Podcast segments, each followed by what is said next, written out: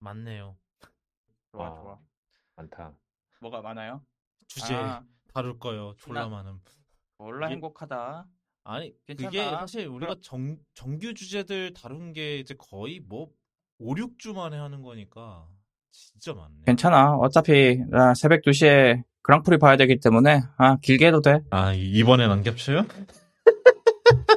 어, 지금 sprint shootout이 10시부터 시작해서 그거는 겹치는데 어, 이제 어차피 이제 그거는 이제 sprint qualifying인 것 같고 본 경기는 2시에 있어가지고 뭐 저희 그 pre-show 주제를 하나 가져와 봤는데 음 이거는 약간 아, 이게 tech는 tech인데 좀 약간 tech는 아닌 것 같은 약간 그런 느낌이라서 가져와 봤어요. 어 헤드라인부터 얘기를 하면은 저 샌프란시스코에서는 캡슐 캡슐 방을 어 월세 100만 원 내고 빌린다고 합니다. 그러니까 저 일본의 그런 캡슐 호텔 뭐 인천 공항에도 있죠 아마 제가 알기로.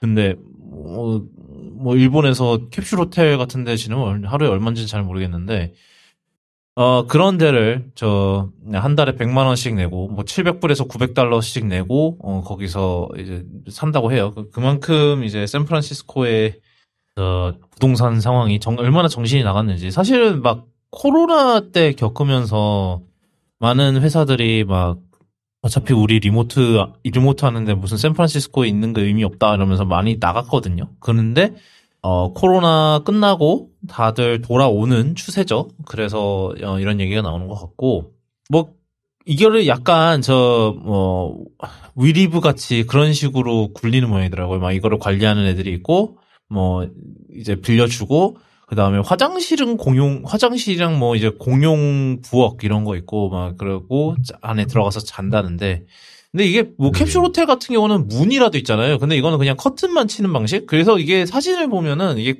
캡슐 호텔이라기보다는 약간 그 누가 얘기했는데 우리나라 만화 카페에서 약간 그런 느낌 같다고 그 얘기를 하더라고요. 뭐 여기 보니까는 막 그런 얘기도 있어요. 뭐 저 약간 막 이제 스타트업 창업한 사람들도 여기서 많이 사는데 막 네트워킹도 되고 되게 좋다. 뭐 이런 식으로 얘기를 하더라고요. 근데 이건 내 생각에 좀 음, 어, 뭐라 그럽니까? 음, 뭐 표현이 있는데 되게 억지로 긍정적인 거 찾는 것 같은 그런 느낌? 행복회로, 아, 행복회로요. 그래요. 긍정회로.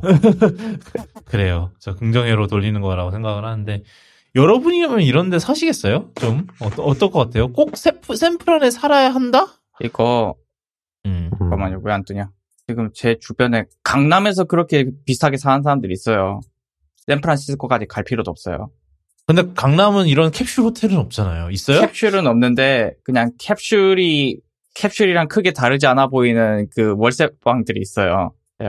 그 오히려 더 비싸고 엄청 비싸고 이제 그- 그런 거 이제 그분 제 전 회사에서 그렇게 사시는 분이 있었는데 그분이 말로는 이제 햄스터 굴에서 산다고 인권 약간 집에서 사는 인권을 포기한 대신 어 아주 회사에서 가까이 살고야 말겠다 하는 분들이 좀 있더라고요. 그런 음. 거 있잖아요. 대학교 앞에나 뭐 그 신촌 등지에 보이는 잠만 자고 가는 방. 음, 음, 그런 느낌으로 그쵸. 그러니까 뭐 그거에 목숨을 거는 거죠 어떻게 보면은 그 뭐라 그래 저 목숨을 건다기보다는 회사와의 거리에 모든 거를 거는 그렇지 인권을 포기하는 음. 저는 이게 공감이 잘 되지는 않거든요. 저 맨날 회사에서 오- 멀리 살았어서 막 지, 뭐 지금이 그나마 제일 가깝지. 저 양천구에서 홍대까지 가는 거니까. 근데 지금도 사실은 한 시간 가야 돼요 버스 타고. 왜냐하면 음, 음. 지하철역이 없어서 근처에. 그리고 뭐 본가에 살았을 때도 뭐 노원에서 강남 막 이렇게 한 시간 반 거리 막 이러면서 살았으니까 이게 사실은 저는 이게 크게 공감은 안 되거든요. 솔직히 말해서. 근데 음, 음. 이게 음. 지금 보니까 그 제 전 직장에 그분이 말한 햄스터 바- 햄스터 집 음. 잠만 자는 집보다 오히려 이 더 좋아 보이거든요. 지금 샌프란시스코 이 shared housing이 시설 자체는 음 음. 잠만 자는 집보단 이게 더 좋아 보여.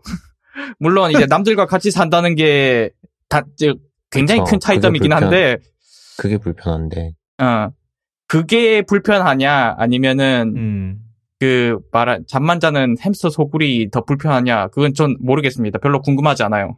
아, 그 저는 이게 최소한 그 음, 문 잠글 수 있는 문이라도 있었으면 좋겠다는 생각은 들거든요. 뭐 물론 공기 순환 장치는 다 거- 당연히 있어야겠지만 이거는 보안 면에서는 썩 좋아 보이진 않아요. 그냥 커튼 하나 치고 잔다는 것 자체가 좀. 막 아니 그러니까 이게 너무 지금 요즘 막 온갖 흉흉한 일들이 다 일어나니까 너무 많이 일어나니까 좀 마인드셋이 좀 이런 식으로 좀 찌든 거긴 한데 막 자고 있는데 막 누가 뭐 커튼 열고 뭐 이런 해코지하고 이러면은 어쩌려고 이렇게 아예 이런 문 닫는 것도 없- 문 잠그는 문도 없이 이렇게 돼 있나 약간 그런 느낌이거든요.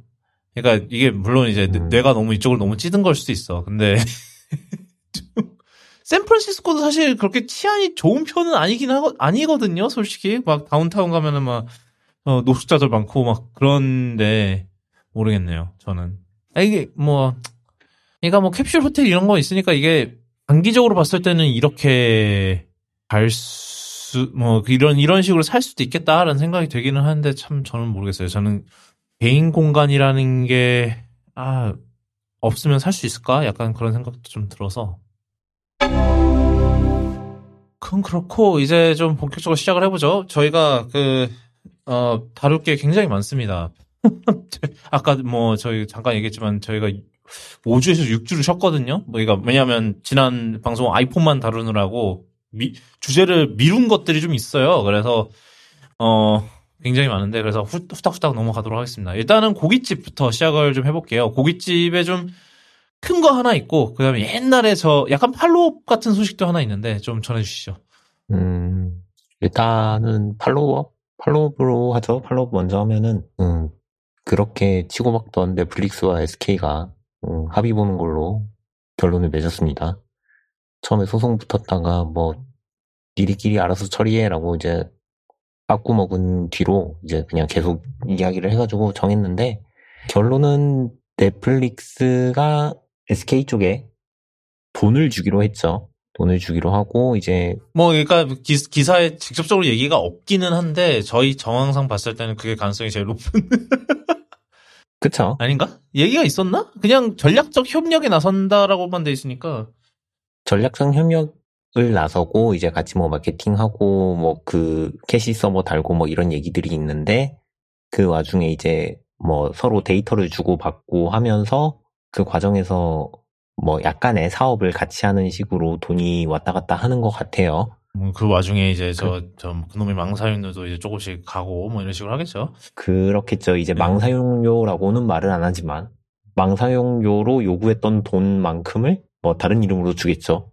뭐 마케팅비, 데이터비, 뭐 고객 데이터비 뭐 이런 거 이런 명목으로 넘어가 넘어가겠죠. 음. 그래서 뭐 일단은 SK에서도 이제 번들 요금제 넷플릭스 번들 요금제가 나온다고 하고 기존에 이제 그 우주 패스였나요? 그 아, 뭐라 그래야 되지? 구독 서비스 네, 맞아요. 우주 패스. 11번가랑 뭐 묶어서 하는 우주 패스 거기에도 이제 넷플릭스 요금제가 나온다고 하고요. 그리고 아마 넷플릭스에서는 이제 그 한국 서비스 한국 사용자들한테 편리한 시청 확률을 선사하기 위해서 이번 협력에 나섰다라고 얘기를 하는데 결론은 뭐 순순히 질 수밖에 없었던 상황이라 그러고 이제 뭐 그래서 이제 뭐 이번에 뭐 협력하면서 AI 기술 협업을 하기로 했대요. 예. 이게 그거겠죠. 넷플릭스에서는 뭐 개인화 가이드용 어, AI 기술을 제공하고 저기 SK에서는 어, 우리가 여태까지 준비해온 그 대화형 UI 그 아리아 그 팀앱 하면 하는 거, 항상 하는 거 있죠. 뭐 그런 것들로 해서 이제 뭐 조금 더 친화된 엔터테인먼트 경험을 제공하겠다고 합니다. 뭐 아마 셋톱박스에 넷플릭스 버튼 박히고 이제 화면에서 이제 뭐 추천해줘 하면 뜨는 정도로 먼저 시작을 할 것 같고요. 뭐 어차피 저 SKB의 어 셋톱박스는 애플 TV. 음. 음 그렇구나. 까먹고 있었네요. 아마 애플 TV를 선택할 수 있는 옵션이 있을 거예요. 뭐 그러니까 저 그러니까 기, 걔네 기본 아, 셋톱박스가 그랬던 없어지는 것 건. 아니고 네. 애, 애플 TV도 선택할 수 있다. 그러니까 아이폰 어. 쓴뭐 아이폰 쓰고 맥 쓰고 이런 애플 집안들은 애플 TV를 당연히 선택을 하겠죠. 뭐 하여튼 네 그렇게 할 수 있게 되었습니다. 예. 사실 그 다음 것도 사실 follow-up이네. 생각해. 네 그러네요. 네. 네. 뭐 하여튼 네. 알려주시죠. 네. 미국에서 작가 파업, 작가 파업이 드디어 끝났습니다. 4개월 했나요? 한 4개월 한 것 같은데. 네, 꽤 5, 오래 7, 했죠. 8, 네. 9, 5개월 했네요. 5개월 했는데, 음, 예, 결론은 이제 둘이 합의 보는 걸로 끝났는데, 그렇게 썩 깔끔하게 끝난 것 같지는 않아요. 이제, 뭐, 일단은 최저임금이 인상이 됐고요. 그 다음에 건강보험, 뭐 이런 것들, 좀 최소한의 필요하다고 했다는 것들을 이제 협의를 했고요. 가장 문제가 컸던 AI, 엠빵 문제. 어, 기존에 얘네가 그 제작사에서 뭐 어떤 식으로 그 뒷공작을 쳤는지 정확하게 몰랐는데, 음. 어, AI를 사용하면은 AI를 작가로 포함해가지고 엠빵을 때렸대요.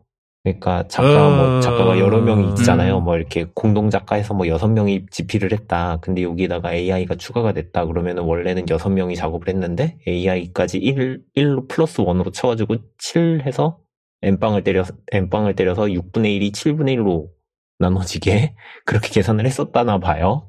그런 짓을 안 하기로 했고요. 일단 제작사 쪽에서는. 그 다음에 OTT 쪽에서도 이제 그 제방, 제방료 도입을 하기로 했습니다. 스트리밍 몇 분 하다가 꺼버리는 거 뭐 이런 것들도 통계를 안 내가지고 돈을 안 줘서 그게 문제가 됐던 건데, 그쵸. 막 보통 막 그 약간 영업 기밀이라면서 통계 자료를 다 공개를 안 하죠, 아예. 넷플릭스도 그렇고. 예. 안 하는 시기인데, 지금도 사실 안 하기는 해요. 안 하, 안 하기는 한데, 뭐 자기네들 기준으로 직접 계산을 해서 주겠다라는 식으로 얘기가 된 것 같아요. 그래서 정확한 계산식도 나왔다고 하는데, 어, 일단 적용되는 거는, 어, 최근 공개된 작품, 그러니까 90일 전에 공개된 작품이어야 하고요. 90일 이내에, 어, 그 OTT 서비스 중에서, 서비스 사용자 중에서 20%가 그 쇼를 봐야 된대요. 그, 그러고, 그 조건에서, 그렇게 돼야 재방료가 지급이 되는 거고, 재방료 지급 조건도 원래 기존 로열티의 절반 정도로 들어간다고 합니다. 그것까진 그렇죠. 그 다음에 그 사람들이 시청한 시간도 포함을 하는데요. 시청 시간을 전체 방영 시간으로 나눠가지고 그러니까 몇, 프, 몇 퍼센트까지 받나 그걸로 나눠가지고 계산을 해가지고 돈을 준다고 해요. 근데 요것도 얼마나 깔끔하게 공개를 할지는 정확하게 모르겠지만 일단은 이거에 대해서도 조합 쪽에는 깔끔하게 공개하겠다라고는 계약을 했다고 하네요. 요 조금 저는 의심스럽지만 일단은 그렇다고 하니 그 다음에 그 AI 툴 같은 경우에는 그 작가가 사용하고 싶으면은 아 나 AI 쓰겠습니다라고 할 때 쓸 수는 있지만 뭐 제작사 쪽에서 너 AI라도 써라 좀 뭐 이런 식으로 압박하는 거는 불가능하게 계약을 했다고 하네요. 그리고 배우 조합 파업은 아직 진행되고 있습니다. 근데 뭐 그런 얘기도 있더라고요. 아마 보- 비슷한 어 조항으로 타결이 될 가능성이 좀 많이 높아졌다. 일단은 작가 파업은 끝났으니까. 일단은 뭐 가장 큰 문제가 됐던 부분들은 그래도 해결이 된 느낌이라서 그래도 좀 그나마 좋게 좋게 끝난 것 같은 다행히도. 그래서 결국은 진짜로 그 옛날에 뭐 어- 어느 그 누구였지 저 누구 하나가 어저저 미디어 쪽 그 누구 중 한- 하나가 아, 10월쯤에 끝날 거다. 어차피 뭐좀 굶, 굶어서 끝날 거다. 뭐 그런 식으로 얘기를 했었다 했었다고 저희가 전해드렸었죠. 근데 진짜로 10월에 끝나긴 네. 했어요. 뭐 다른 의미로 그렇게 된 것 같기는 한데 뭐 결국은 이제 많이 들어줬으니까. 근데 끝나긴 끝났습니다. 10월에. 네, 그러네요. 찜찜하긴 한데, 뭐, 10월 맞춰가지고 끝낸 것 같아서,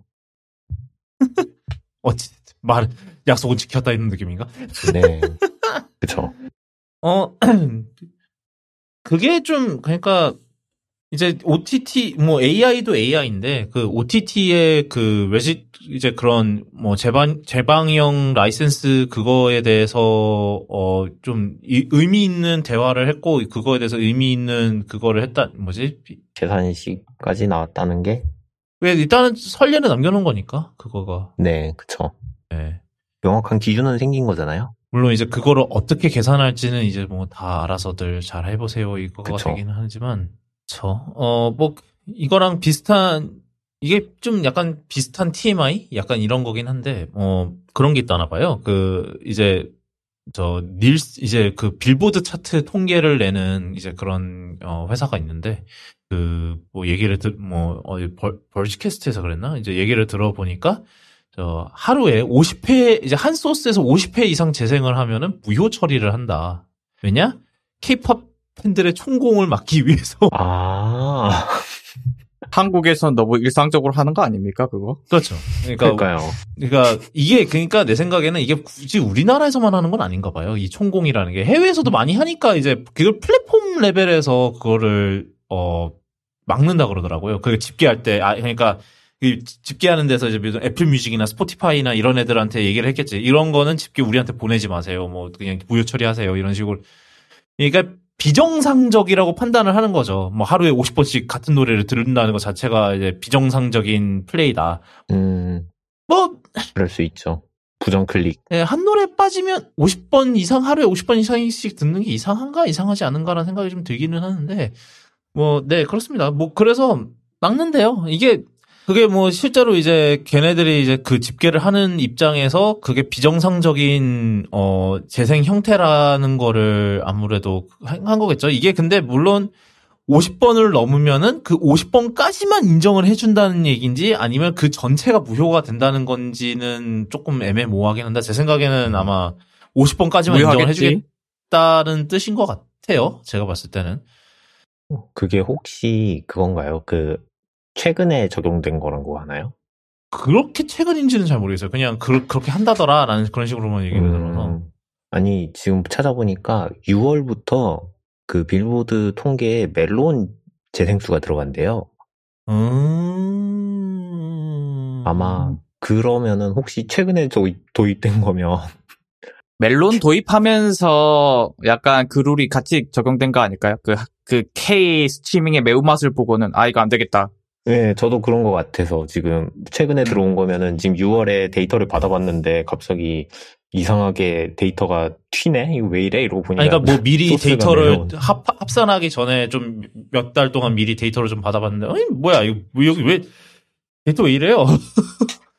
근데? 데이터 왜 그 이러? K 팬덤의 매운맛을 이제 그때서 본 거지. 근데 이게 비단 꼭 우리나라만 그럴까? 약간 그런 생각이 좀 들기는 해요.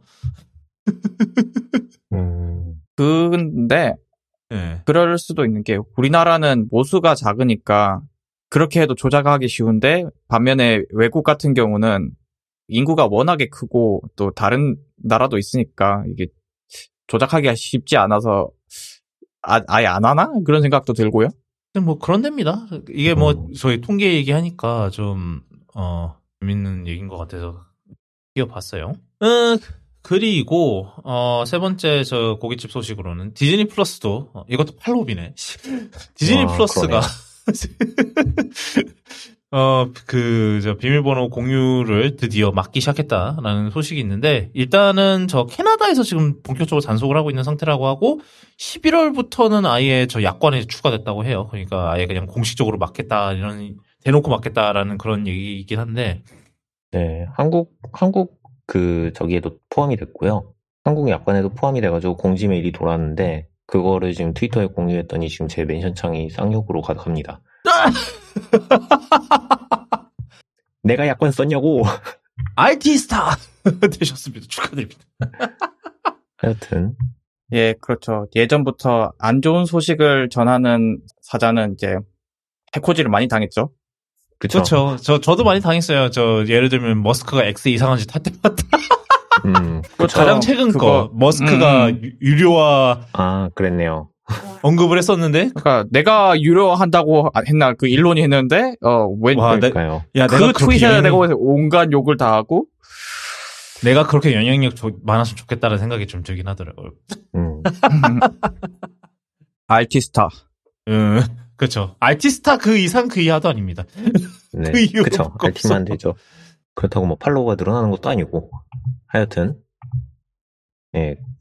그 약관 개정을 하고 난 다음에 그 약관 개정 내용 중에 추가된 게 뭐 동일 주소지에서만 접속이 가능하다 뭐 이런 식으로 블라블라 추가를 했나 봐요. 그래가지고 이제 사람들이 또 고객센터에다가 열심히 물어봤습니다. 거기 보니까 그 동일 주소지라 하면 또 넷플릭스처럼 와이파이로 잡나 또? 그럴 것 같아요, 제 생각에는. 뭐 비슷한 방식으로 하겠죠. 뭐- 네. 뭐 IP 밴드 가지고 뭐 대충 비슷한데 잡겠죠 뭐.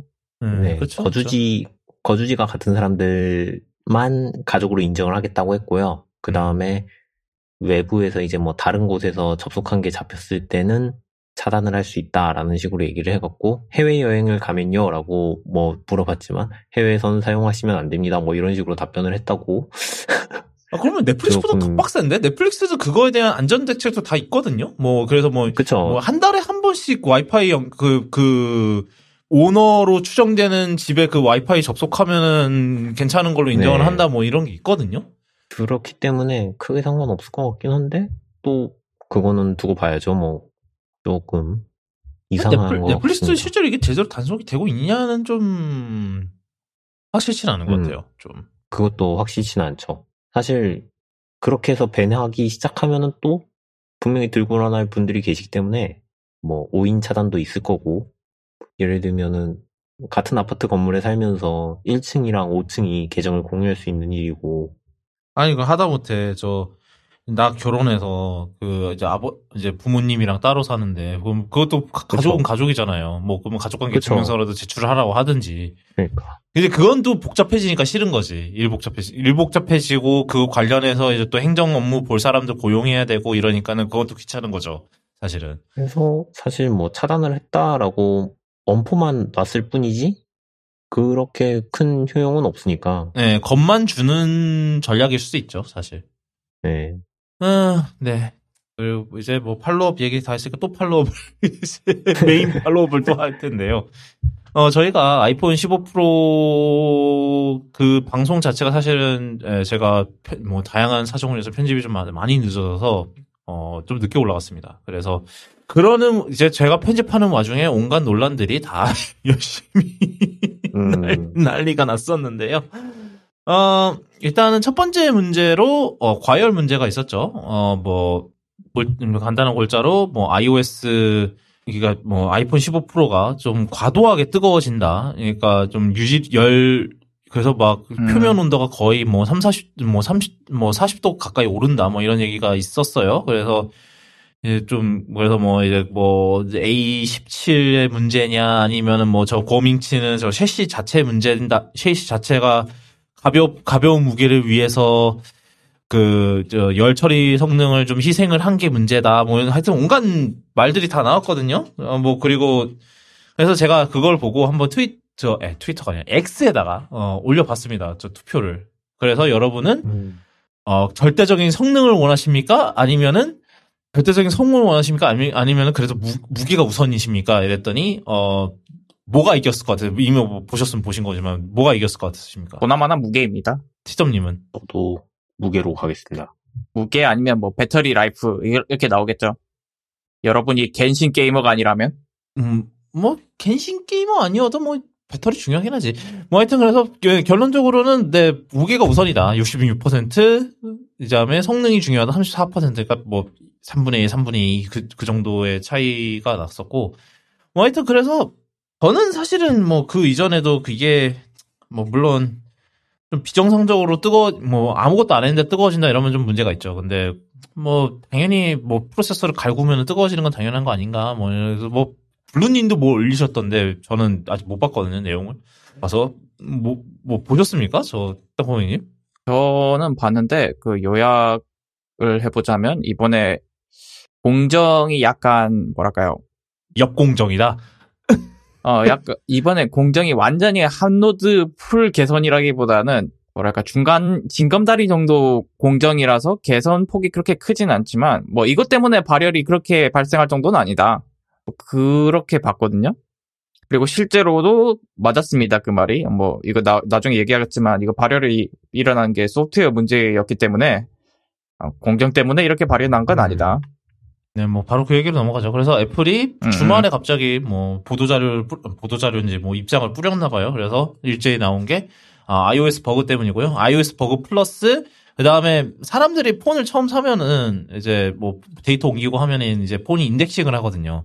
그래서 그래서 사실은 폰을 처음 사고 나 처음 사서 셋업을 하고 나면은 첫한 2, 3일 정도는 좀 배터리가 좀 빨리 닿는 느낌이 드는 이유가 그거예요. 이제 인덱싱을 다시 하고 있기 때문에 그것 때문에 이제 프로세서가 좀 이제 계속 일을 하고 있는 것 때문에 좀 이제 배터리가 좀 안 좋아 보이게 느껴질 수 있는 그런 것도 있긴 한데 거기 플러스 그 다음에 뭐 몇몇 앱들 뭐 인스타그램이나 우버 같은 앱들이 어 좀 비정상적인 뭐 버그가 있어서 어 이제 걔네들이 열을 좀 이제 폰의 발열을 좀 촉발하는 그런 게 있었다라면서 뭐 이제 OS 업데이트랑 이제 이 개발자랑 협력해서 앱 업데이트를 통해서 문제를 해결하겠다 이런 식으로 얘기를 했었어요. 뭐 애플 같은 경우는 이제 그런 이제 telemetry가 다 자기네들한테 들어오니까 이제 이유를 파악하는 게 더 쉬웠겠죠. 뭐가 그러니까 인스타그램이나 뭐 우버 같은 앱들이 원인이라는 것도 뭐 그런 텔레메트리로 텔레메트리가 다 이제 자기네들한테 들어오니까 그래서 이제 그 문제를 파악을 했고 그 다음에 저 이번 주에 17.0.3 나오면서 어 그 문제는 다 깔끔하게 해결이 된 걸로 보입니다. 도리어 지금 그거 설치하고 나니까 점수가 더 오른다는 얘기도 있어요. 심지어 뭐 이건 아마 오, 오차 범위긴 한데 네, 근데 뭐 하여튼 확실한 거는 성능 안 떨어졌다. 그러니까 뭐 안 떨어졌다. 어, 정상으로 돌아온다. 버밍치가 음. 뭐 업데이트로 해결을 하긴 하겠지만 이거를 프로세서 성능을 캡 이제 throttling하는 방식으로 해결할 것 같다는 이런 식으로 얘기를 했었거든요. 근데 그런 건 없습니다. 네, 그런 일은 아마 그냥 않고요. 버그가 네. 뭐 자원 누수거나 아니면 어디선가 무한 루프에 빠져서 그 thread를 먹거나 그런 버그였겠죠. 그게 개선이 확실히 느껴지는 게 지금 제가 쓰고 있잖아요. 어, 그 패치 전에는 확실히 심심하면 뜨거워졌었는데 야 사진만 찍어도 조금 뜨거웠던데 요새는 뜨거운 거 전혀 못 느끼겠거든요. 일상적인 사용에서는. 그 얘기, 어. 그 얘기나 좀 합시다. 제가 경고했죠. 저 유심 아, 유심 모델 겨... 사면은 쉽지 않다고. 근데 이게 제가 좀 특이한 경우라서 그렇지 이게 어떤 일이 있었냐면 제가 일단 추석 연휴 전에 받았습니다 폰을. 아실아실하게. 아, 안 올 거 가서 인천에서 받아왔어요, 저는. 목, 졸라서 네. 받아왔죠. 목졸은 건 아니고, 저기 그냥 그, 관세 브로커 내놔! 업체한테 멱살 아, 멱살 아, 저... 목 조르는 게 아니라 멱살 잡고 했다 하십시다. 아니요 정중하게 했습니다. 그 어디냐면 그 뭐라고 하지? 관세법인에 그 통관해주는 관세법인에 전화해가지고 어 저 이거 추석 전에 받아야 되니까 어 빨리 제가 좀 가서 받아도 되나요 하니까 이거 오늘 안 통관 안 될 수도 있는데 괜찮으시겠어요? 해가지고 뭐 그 리스크는 내가 감수하겠다고 하고 받았거든요.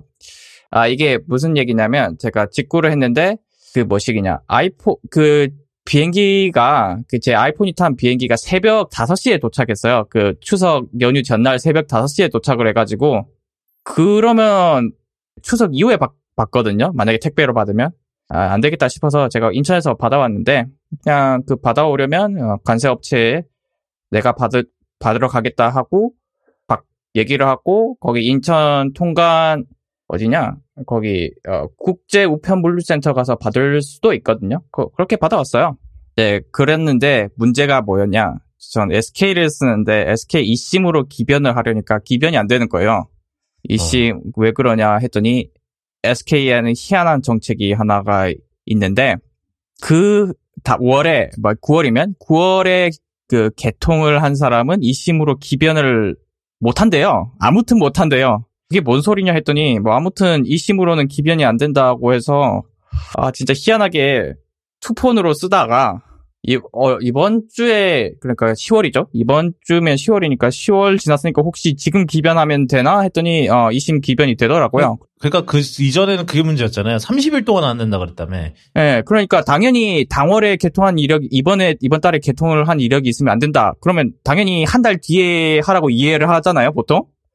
그러니까 30일 이후라고 생각을 했었는데 월 바뀌니까 되는 월이 바뀌니까 되는 거예요. 30일이 안 돼도. 음. 그러니까 SK 얘들이 이중으로 절 엿먹인 거죠. 아무튼 그래서 개통을 해서 뭐 지금은 쓰고 있습니다. 이게 이 심이 어 제대로 구현이 된다면 물리 심 못지않게 편하게 쓸 수 있는데 아, K 심의 아주 이상한 정책 때문에 뭐 한 일주일 동안 희한하게 썼는데 그래서 제가 경고를 했거든요. 제가 미, 그 미국판 산다길래. 그, 그러니까 저희 지난 아이폰 방송 때 이미 주문했던 상태였거든요. 이미 1차 예판 지나갔기 때문에. 그래서 제가 야, 저 미국 거 사면은 또 이상한 뭐 K20 뭐 이상한 거 걸려갖고 또 개고생할 것 같은데라고 했는데 역시나 뭐 그 정도의 개고생은 그 아니지만 고생은 고생이었습니다. 그러니까 음. 내 말, 풀리진 않았어.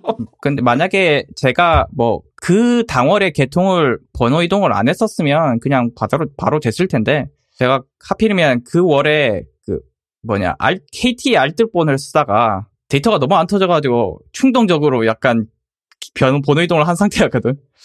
어. 이게 KT가 잘못한 거야. 근데 게다가 또 알, 알뜰폰이었으면 더 힘들었을 텐데, 생각해 보니까.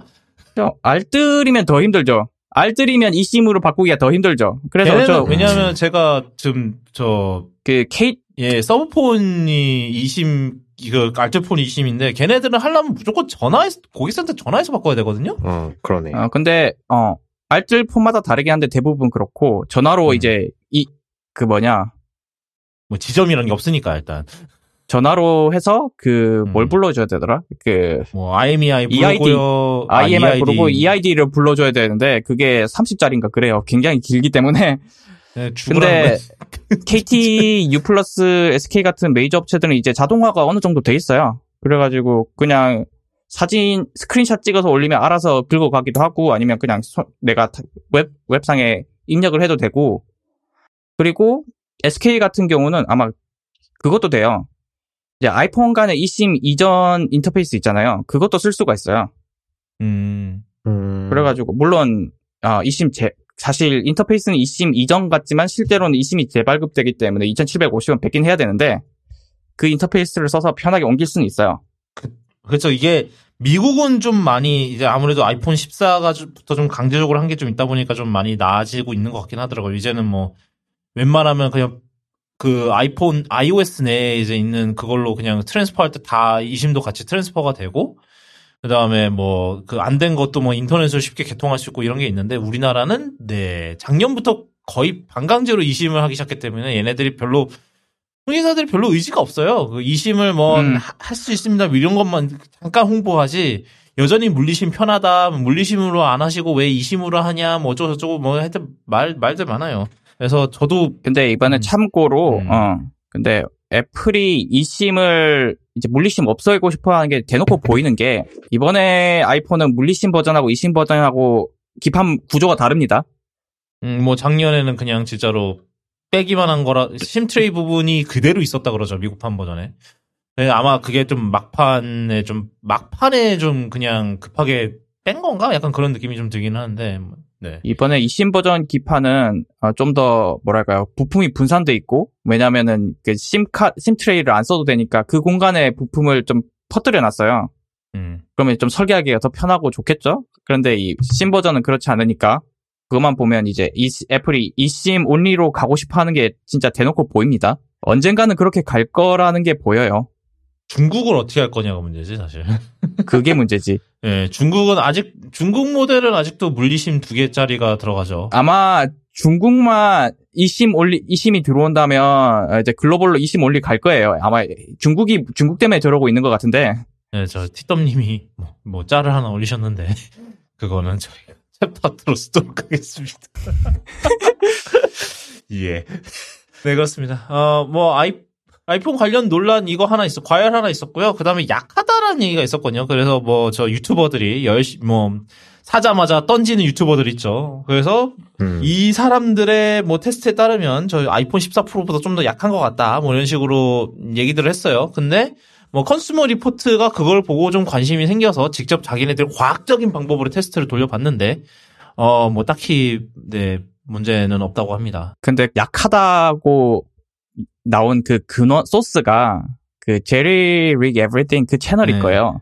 예, 뭐 그 손 악력 세신 분. 그, 그 그분이 저 아이폰 6 플러스 손으로 직접 구부리셔 갖고 Bendgate 촉발시키신 분이거든요.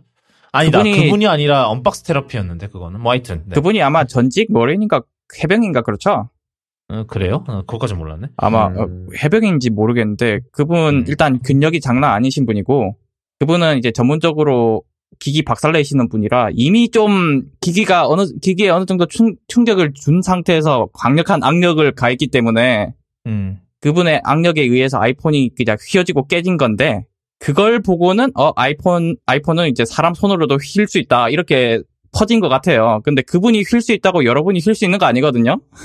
그분은 에, 에, 굉장히 강한 분이기 때문에 그걸 보고 이제 대한민국의 아주 평범한 남성 체형과 악력을 가진 모 유튜버가 따라 해보, 해보더니 안 되더라고요.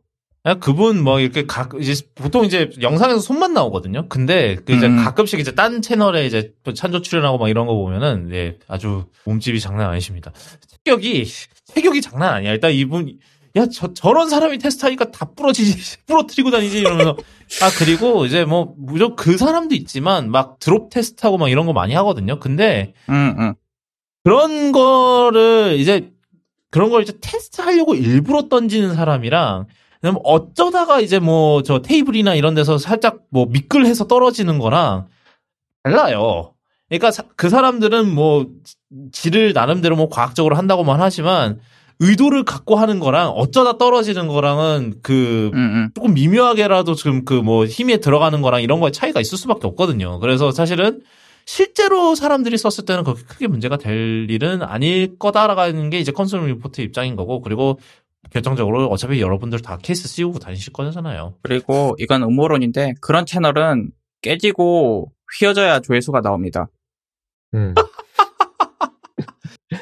음모론까지는 아닌 것 같은데 뭐 하여튼데. 그 다음으로 이제 저희가 그 아이폰 15 때는 얘기를 하- 그 이제 지난 방송 때 얘기를 안 했는데 이제 좀 배터리 관리하는 데 있어서 좀 더 좋은 이제 좀 더 좋아지는 도, 구들이 들어갔다고 해서 좀 소개를 좀 해주시죠 저 땅콩님 쓰시는 분이니까 이번에 이제 배터리 툴에 몇 가지 두 개 정도의 도구가 추가되었어요. 소프트웨어 도구입니다. 여기서 말하는 건. 일단 첫 번째로는 어, 팔- 충전량을 80%로 딱 하드 리밋을 거는 건데 이거는 뭐 안드로이드에서는 한참 전부터 있었지만 드디어 아이폰에도 추가가 되었어요. 굳이 100%로 충전할 필요가 없는 분들은 이제 충전량을 80%로 제한을 걸고 쓸 수가 있어요. 그러면은 이제 아무리 충전을 해도 80%까지만 채우고 아이폰이 충전하지 않습니다. 이렇게 하는 이유는 어, 배터리 오래 쓰기 위해서죠. 배터리 후- 이렇게 쓰면은 배터리 수명이 오래 간다고 알려져 있기 때문에 굳이 100%로 채워서 쓸 필요가 없는 분들은 이게 좋죠. 그러니까 그 배터리 관리하는 거에서 가장 좋은, 좋은 팁 중 하나가 웬만하면은 20에서 20과 80% 사이로 최대한 두는 게 좋다라는 게 이제 정설이거든요. 그러니까 음흠. 그 위- 이상으로 올리거나 아니면 20% 아래로 떨어지는 일이 잦을수록 이제 배터리 수명이 점점 짧아진다는 건데 그래서 사실은 원래 애플이 이제 iOS 얼마부터인지 기억이 안 나는데 배터리 충전 최적화 기능을 도입을 했었어요. 이거가 뭐냐면은 그 밤 같은 때 충전을 할 때 어차피 밤 내내 밤새 100%로 두는 건 확실히 배터리 안 좋기 때문에 80%에서 일시 정지를 걸어 놨다가 이제 뭐 아침에 좀 이 사람이 아 일어날 때가 됐다 됐다라는 거를 이제 파악을 학습을 해서 그 몇 시간쯤 전에 이제 일어나기 몇 시간쯤 전에 이제 100%로 충전하는 기능이 생겼어요. 어 이제 이거는 이 80% 고정하는 거는 이제 그거에 좀 더 수동적인 방법인 거죠, 사실은. 그래서 뭐, 그러니까 뭐 땅콩호객님도 그렇고 저도 그렇지만 이제 재택을 한 일이 많단 말이에요. 근데 재택을 할 때는 굳이 100%로 둘 필요가 없는 거죠. 어차피 재택하는데 뭐, 팔- 뭐 100%까지 뭐 배터리 오래 쓸 일도 필요도 없으니까 80%로 두는 편이 좋은 거죠. 그런 상황에서는 그리고 아 뭐 오늘 하루 종일 밖에 있을 것 같다 이런 일이 있는 날에는 뭐 이제 100%로 설정을 바꿔서 그 이제 100%까지 충전을 하고 그 다음에 이제 그 다음 뭐 그 다음 하루를 버티는 약간 그런 식으로 하는 건데 저는 이제 이거를 이미 노, 이제 맥북에서는 쓰고 있거든요. 이제 이것도 third party 앱이 있어요. AlDente라 그래서 그래서 노트북에 이제 고정으로 이제 80%를 걸어놓게 해놓고 아 내가 내 당장 내일은 어 좀 써야 된다 이러면은 이제 버튼 하나 누르면 이제 100%까지 바로 충전이 돼서 뭐 그 다음 날 이제 일 보고 그 다음에 돌아오면 돌아와서 꽂으면 다시 8% 80%까지만 충전되게 이렇게 돼 있는 그런 그런 기능이 있는 기능이 있는데 그거를 이제 뭐 OS 레벨로 지원해 주는 거는 어, 좋은 변화라고 생각을 해요. 그리고 뭐 하나 더 있을 거예요. 이거 배터리 사이클을 이제 더 이상 어 이제 온갖 생쇼를 할 필요 없이 그냥 볼 수가 있습니다. 네, 저희 지, 지난 방송이었나요? 저희가 베이, 배터리 사이클 알아내려고 아주 온갖 생쇼를 했었죠. 내가 그, 파- 그 파트 편집하느라 되게 힘들었어요. 그냥 이 일반 About이 우리말을 몰라도 About이 우리말로 몰라 뭐였지? 그 일반 그 설정에서 일반의 정보일 거예요 아마. 아 정보 거기에 가면은 맞아요, 밑에 정보. 배터리 나와 있어요. 제조 나, 제조 월 나와 있고 처음으로 쓰인 것도 그리고 cycle count라고 나와 있는데 어, 저 벌써 이제 10 카운트 썼네요. 아, 아무튼. 빨리 빨리 스마트폰은 어쩔 수가 없어요. 노트북이랑 달라서 음, 음, 음. 음. 예를 들어 프로 제가 언, 언제 샀니? 제가 벌써 한 2년 다 돼가거든요. 2021년 형이니까 나오자마자 샀으니까. 근데 얘 배터리 사이클이 136이에요. 뭐 음. 헬스가 벌써 97% 떨어졌네. 그러니까 얘는 제가 이제 80% 그거 관리를 되게 빡세게 하는 편이긴 한데 그럼에도 벌써 네 가- 떨어지기 시작했네. 97%로. 그리고 노트북은 보통 이제 불가피한 상황이 아니면 꽂아 쓰, 다들, 다들 꽂아 쓰니까 그쵸. 배터리를 음. 잘안 쓰게 되죠. 예, 그러니까 그 얘기를 하고 싶어서 한, 한 얘기입니다. 그러니까 폰은 아침에 나갈 때마다 무조건 떼는데, 아니 심지어 그 집에 집안에 있을 때도 충전기에서 빼서 쓰고 다니는데 당연히 네 음, 음. 많이 쓰죠. 네. 어 그리고 어 루머 벌써 이제 A, 아이폰 15 이제 막 나왔는데 아이폰 16 루머가 벌써부터 돌아다닙니다. 진짜 징글징글하네. 어, 일단 첫 번째 루머는 뭐였냐면은, 어, 아이폰 16 프로는, 그러니까 작은 프로, 6.1인치 프로는, 어, 이제 이 아이폰 15 프로 맥스의 그 텐타, penta prism 카메라를, 어, 물려받을 거다. 그러니까, 여, 이제 아이, 일반 사이즈의 아이폰 16 프로, 프로에서는 또 5X 줌을 쓸 수 있다. 120mm짜리 줌을 쓸 수 있다.가 있었고요. 어, 그리고, 어, 지금, 아이폰 이제 내년에 나오는 아이폰 16에는 일반 일반형 모- 아이폰 모델을 위한 새로운 칩이 개발된다라는 얘기가 있습니다. 저희 제가 지난 방송 때 그 A17 프로라는 이름을 지은 거는 어 A17 일반 A17이든지 아니면 A17S이든지 아니면 A17 평민이 있는 게 아니겠냐고는 가로 가설을 제기를 했었는데 어 그게 조금 맞아 떨어지는 것 같아요. 그래서 제가 맞아 맞아 마- 제가 맞을 수도 있다라는 말을 어, 하고 싶어서 이거 억지로 넣어놨고요. 됐습니다. 여기까지 했으니까 이제 아이폰 어 이슈들은 여기까지인데 이제 우리나라에서도 좀 예약 판매했죠. 어 예약 판매 뭐 난리가 났는데요. 뭐뭐 바뀐 거 없다고 그렇게 난리를 쳐도 맨, 맨날 뭐 예약 예판 열리면 난리가 납니다. 어 힘들었어요. 저, 저는 제 거가 아니고 이제 제 와이프의 시비를 15로 바꿔 주기 위해서 산, 구매를 했는데 15 일반 일반은 뭐 그렇게 많이 안 몰려서 되게 평화롭게 주문을 했는데 프로가 난리였다고 하더라고요 이번에 뭐 늘 그렇듯이 그래서 벌써 내년이 좀 두려워지긴 합니다. 내년에 어떻게 사지? 약간 이런 느낌. 당신도 직구 하십시오. 직구가 오히려 더 쉬워요. 아 직구는 할부 할부가 안 돼서요. 아, 예, 제가 저 자금을 되게 타이트하게 관리를 하기 때문에 걸어나면 이렇게 돼요. 어쩔 수 없어요. 자, 어, 네 여기까지 일단은 아이폰 얘기는 여기 아이폰 팔로우는 여기까지고 그 다음 두 번째 팔로우이 있죠, 저 땅콩이님. 어, 현대기아 얘기가 아직 안 끝났는데, 이제 소송이 진행 중인가 봐요. 네, 음. 그 소송 중에 이제 현대기아가 어, 이런 말을 했답니다. 지금 현대기아차의 도난 사건이 아주 폭증한 이유는 어, 바로 틱톡, 인스타그램 때문이다. 이런 소셜 미디어 탓이다라고 주장을 했답니다. 그러니까 자신들이 뭐 기본적인 도난 방지 장치를 안 넣어서 그렇게 폭증한 게 아니라 소셜 미디어가 잘못했다라고 하는 건데 물론 일부는 맞는 말이기는 해요. 이 Kia Challenge인지 뭔지 해가지고 그 소셜 미디어 틱, 틱톡을 통해서 현대 기아차를 어, 터는 방법이 방법이 퍼, 퍼진 거는 사실이고 만약에 틱톡이 이런 것들을 퍼지기 전에 무조건 막아줄 수 있, 막아줬으면 아 사고가 이런 이렇게 안 현대 기아 도난 사건이 많지 않았을 거다라는 주장을 하고 싶은 것 같은데 그죠? 그런데 애초에 예 이런 immobilizer가 안 들어간 게 잘못이고요. 그쵸. 그게 일단 문제죠. 음, 그리고 이 틱톡, 인스타그램 이런 미디어, 소셜 미디어가 그런 말도 안 되는 Kia Boys Challenge 이런 도난 그리고 기, 돈 challenge 영상을 안 내린 것도 아니기 때문에 어, 참 비겁한 변명입니다라고 말할 수밖에 없네요. 그러니까 뭐 물론 저 틱톡이나 저 뭐 유튜브나 뭐 인스타그램 이런 애들이 퍼진 퍼, 더 퍼뜨리게 한 거에 대한 뭐 원인 있을 수는 있어요. 뭐 그거를 저 컨텐츠 moderation 제대로 못한 건 맞으니까. 근데 일단 원인 제공을 한 게 누군데 누, 괜히 그거 그 원가 절감하겠다고 그렇게 만들어서 원인 제공을 한 사람은 누군데 그거를 그렇게 탓, 탓을 하냐라고 하면 참 그러네요. 저 그 뭐그 다음도 약간 현기차 관련 소식이긴 한데 저 계속 얘기해 주시죠. 원래 이거를 pre-show로 하려고 그랬는데 사실은 저 캡슐 호텔 얘기가 좀 더 pre-show에 어울리는 것 같아서 바꿨거든요. 최근에 이제 아반떼 N이 현대에 N 브랜드가 있어요. N 이제 고성능 브랜드인데 현대 고성능 브랜드라서 어 뭐랄까요?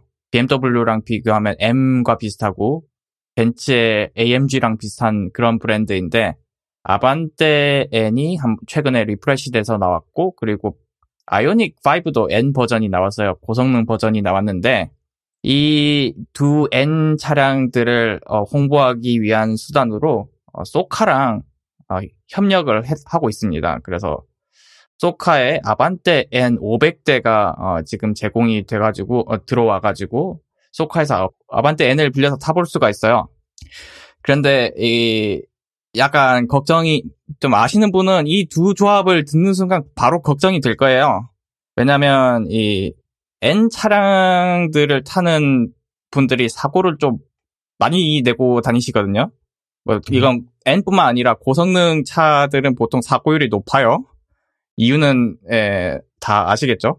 그러니까 자기의 운전 실력이 그 차를 핸들링 할수 있는 음. 능력이 충분히 된다고 음. 과, 이제 과대평가를 하는 거죠, 자기 자신을. 특히나 이 N N의 N 차량들 있죠. 벨로스터 N이 이제 제일 먼저 나온 차인데 벨로스터 N, 아반떼 N을 타보시면 내가 운전을 자- 진짜 잘한다는 느낌을 받게 돼요. 이 전자장비도 잘 돼 있고 특히 E ELSD라는 게 들어가 있어가지고 이 코너링이 정말 좋거든요. 그런 걸 믿고 다니다가 특히 벨로스터 N 전손 낸 분들이 꽤 많아요. 그래서 오죽하면 그 벨로스 아반떼 N 그리고 N의 그 시그니처 컬러인 퍼포먼스 블루가 전손 블루라 알려져 있는데 그래서 이 N 차량들의 사고율이 좀 높아서 보험료도 꽤 높습니다. 예, 그래서 실제로 뭐 빌리신 건지 이미 빌리신 건지 아니면은 뭐 그냥 너만 보신 건지 해보셨잖아요. 네, 저 이제 그 보험료를 어떻게 해봤냐면 제가 차를 살 때 벨로스터 N 일단 중고차부터 시작을 했거든요. 근데 벨로스터 N이 이 중고차 값이 한 2천만 원쯤 해요. 그런데 벨로스터 N 2천만 원짜리 보험료랑 아, 5천만 원짜리 미니 쿠퍼 S 보험료랑 같아요. 어, 사실 미니 쿠퍼는 솔직히 사고를 잘 낸다기보다는 그것 때문에 그런 거 아니야? 잘 고, 옛날 거 고장이 잘 나서 그런 거 아닐까?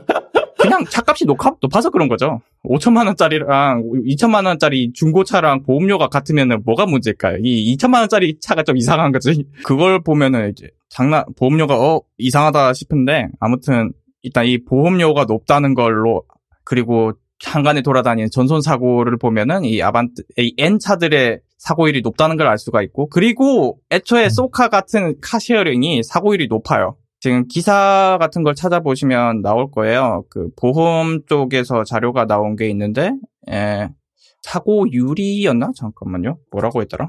카쉐어링 사고율 하면은, 카쉐어링 사고율 하면은, 어, 나오거든요. 보험연구원이 발표한, A few moments later. 보자, 여기서 보면은, 사고율이 나와 있는데, 대물 배상, 2016년 자료긴 한데 지금도 뭐 사람이 바뀌진 않기 때문에 크게 바뀌지 않을 거예요. 카쉐어링 업계의 그 자동차 보험 사고 발생률을 봤을 때이 대물 배상이 149.6%인데 일반 개인용은 그 14%라고 나와요. 이게 100%가 넘는다는 말은 아마 그 자차 보험료보다 자차 보험 커버보다 사고가 더 크게 나왔을 때 140% 이렇게 나오는 것 같아요. 대물 배상이라는 100%라는 걸 보면은 그러니까 그만큼 이제 보험료로 보험료로 이제 보험사 입장에서는 보험료로 벌어 들이는 것보다 지급해줘야 되는 게 더 많, 50%더 많다는 얘기잖아요, 사실 액수가. 그러니까 10배라는 말은 이게 이렇게 생각하면 될 거, 이렇게 생각하는 게 맞는 것 같아요. 이게 일반 차보다 카쉐어링 차에서 그 대물 지급해야 될 게 10배는 더 많이 나온다. 만약에 대물, 일반 차가 뭐 한 대당 100만 원씩 대물 어, 청구가 나온다면 카쉐어링은 100만 원 예상, 아, 1000만 원 뭐 이렇게 나온다. 아무튼 이게 이 사고가 더 많이 나고, 나거나 아니면 더 크게 난다. 이렇게 생각하면 될 것 같은데 그런 카쉐어링에 이 사고율 높, 은 고성능 N차가 들어간다니까 어, 굉장히 걱정이 돼요. 그리고 뭐 벌써부터 전손이 한 대 났다는 썰이 있는데 이거는 썰이라서 검증은 안 됩니다.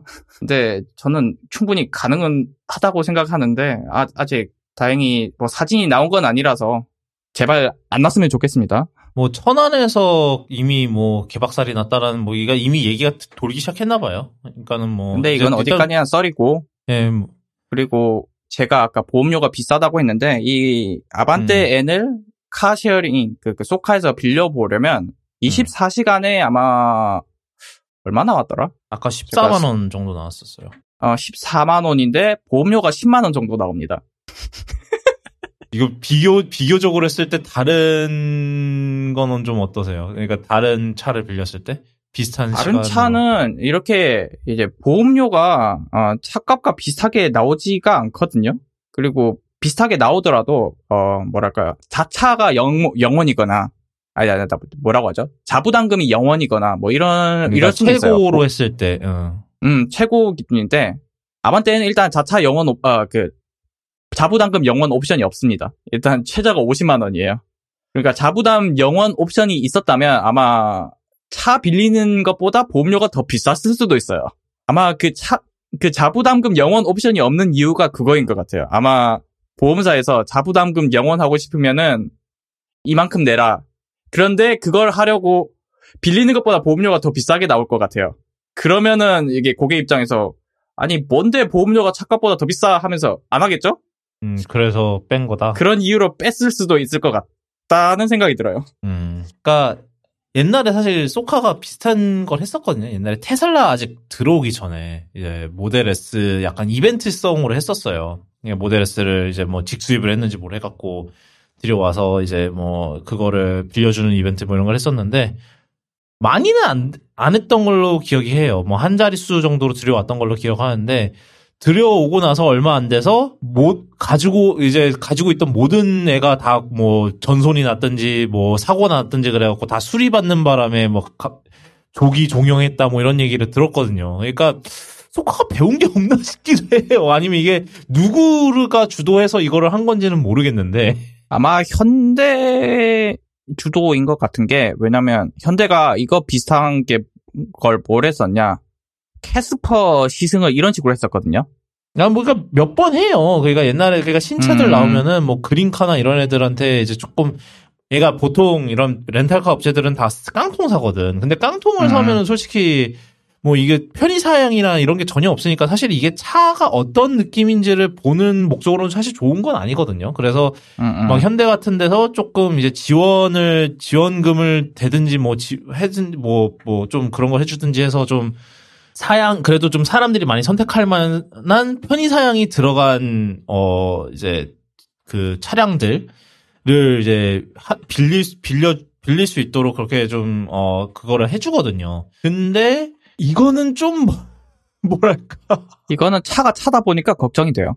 이미 이제 그래도 좀 N이나 뭐 이런 고성능 차를 사는 사람들은 그러니까 자기나 자기가 그런 거에 관심이 있고 물론 이제 자기 운전 실력이 당연히 그 차를 그 차의 모든 잠재력을 끌어놓기에는 이제 부족하긴 하지만 그래도 그 차에 그걸 알고 사는 사람들이랑 음. 그거를 아무것도 모르고 그냥 빌려 빌리는 사람들이랑은 좀 다르거든요. 그래서 제 생각에는 그걸 했었어야 돼요. 그러니까 좀 더 빡세게 좀 봐야 할 필요가 있다라는 생각이 들거든요. 그- 음, 그래서 약간 나름 빡세게 한다고 예, 연령 제한을 26세로 걸어놨어요. 아 그런 식으로 21세가 아니라. 근데 사실 저는 연령 제한을 더 올려야 된다고 생각하는데, 근데 더 올리면은 어 이걸 차를 살 사람들이 정작 안 타는 문제가 생기니까 그렇게 해놓은 것 같. 제, 제 생각에는 면허, 이제 면허 연수를 따졌어야 된다는 생각을 하긴 하거든요. 왜냐면 사람들이 그 면허를 늦게 따는 경우도 있기는 하니까. 음흠. 그래서 그랬어야 됐다는 생각이 들기는 하는데, 뭐 하여튼 뭐 일단 이미 벌어진 일이니까 뭐 알아서들 하시겠지. 그리고 뭐 마지막으로 이거 중요한 디스클레이머가 붙어 있는데 예. 이게 난폭 운전 그런 위험한 방식으로 주행하면 보험 어, 지급 거부될 수 있다고 돼 있거든요. 이건 뭐 당연한 얘기인데 그 말인즉 이거 아반떼 M 빌려다가 그 특히 예전에 벨로센 전손 낸 사람들이 하듯이 어, 전자장비 끄고 흔히 와인딩 코스에서 조지고 다니다가 사고 내면 보험 안 된다는 얘기예요. 그거는 그거 하지 않았어? 아예 막 못 끄도록 그, 소, 그 뭐냐, ECU단에서 뭔가 템퍼링 해놓지 않았을까요? 좀 그랬으면 좋겠는데 그러게. 미, 미 사실 신뢰가 가지는 않아. 거기까지 맞죠. 생각을 했으면 이런 이벤트를 안 해야지. 야, 뭐 어느 게 어느 게 그건지는 나도 잘 모르겠다.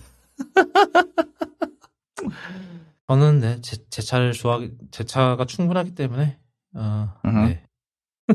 사실 그런 거, 뭐 전기차나 이런 거를 좀 막 빌려 볼, 뭐 하루 정도 빌려서 한번 드라이브 가볼까 이런 거를 이제 와이프랑 얘기를 하긴 했었거든요. 근데 늘 돌아오는 게 이러나 저러나 그냥 차 끌고 가는 게 더 싸고 이러니까는 결국은 안 하게 되더라고요, 저는. 어, 그러니까 뭐 옛날에 뭐 아이오닉 6나 이런 거를 빌려볼까 싶가, 싶다가 가도 비싸니까 빌리는 비용이나 이런 게 그러니까 결국은 안 하게 되는데 어, 그 다음 소식으로는 저 모기가 있네. 그 다음 소식으로는 저 유니티가 난리가 났었어요. 난리가 났었다가 지금 이미 해결된 거긴 한데 그래도 좀 얘기를 해볼 포인트들이 있는 것 같아서 어 저희가 한번 얘기를 해볼게요.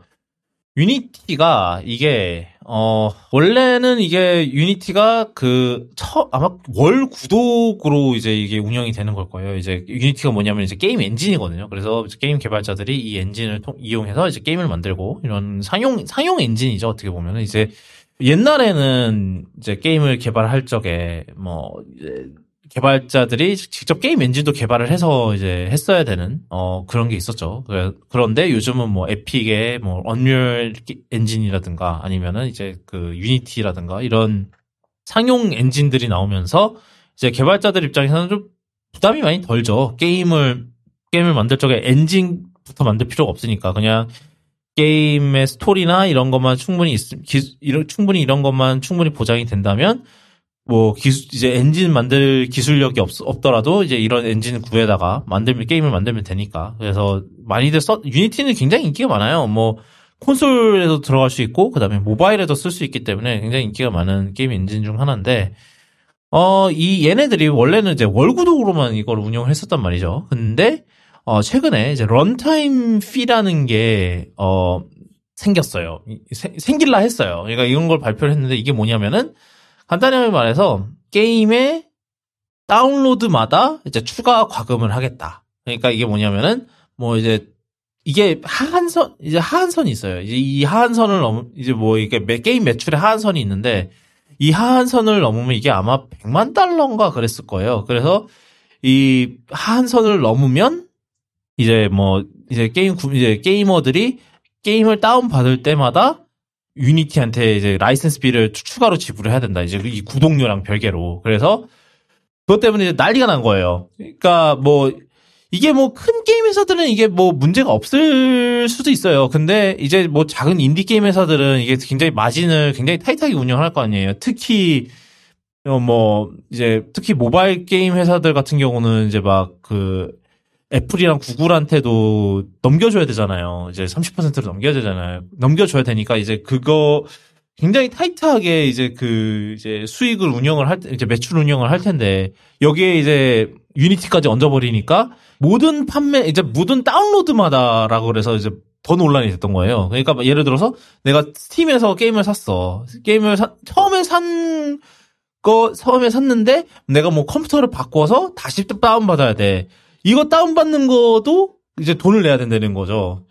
그래서 난리가 나니까 뭐 나중 처음 이제 처음에 유니티가 아 그러면 우리가 그 처음에 이제 게임을 구매해서 다운로드하는 것만 따질게요 이렇게 얘기를 했는데도 가라앉지가 않았거든요.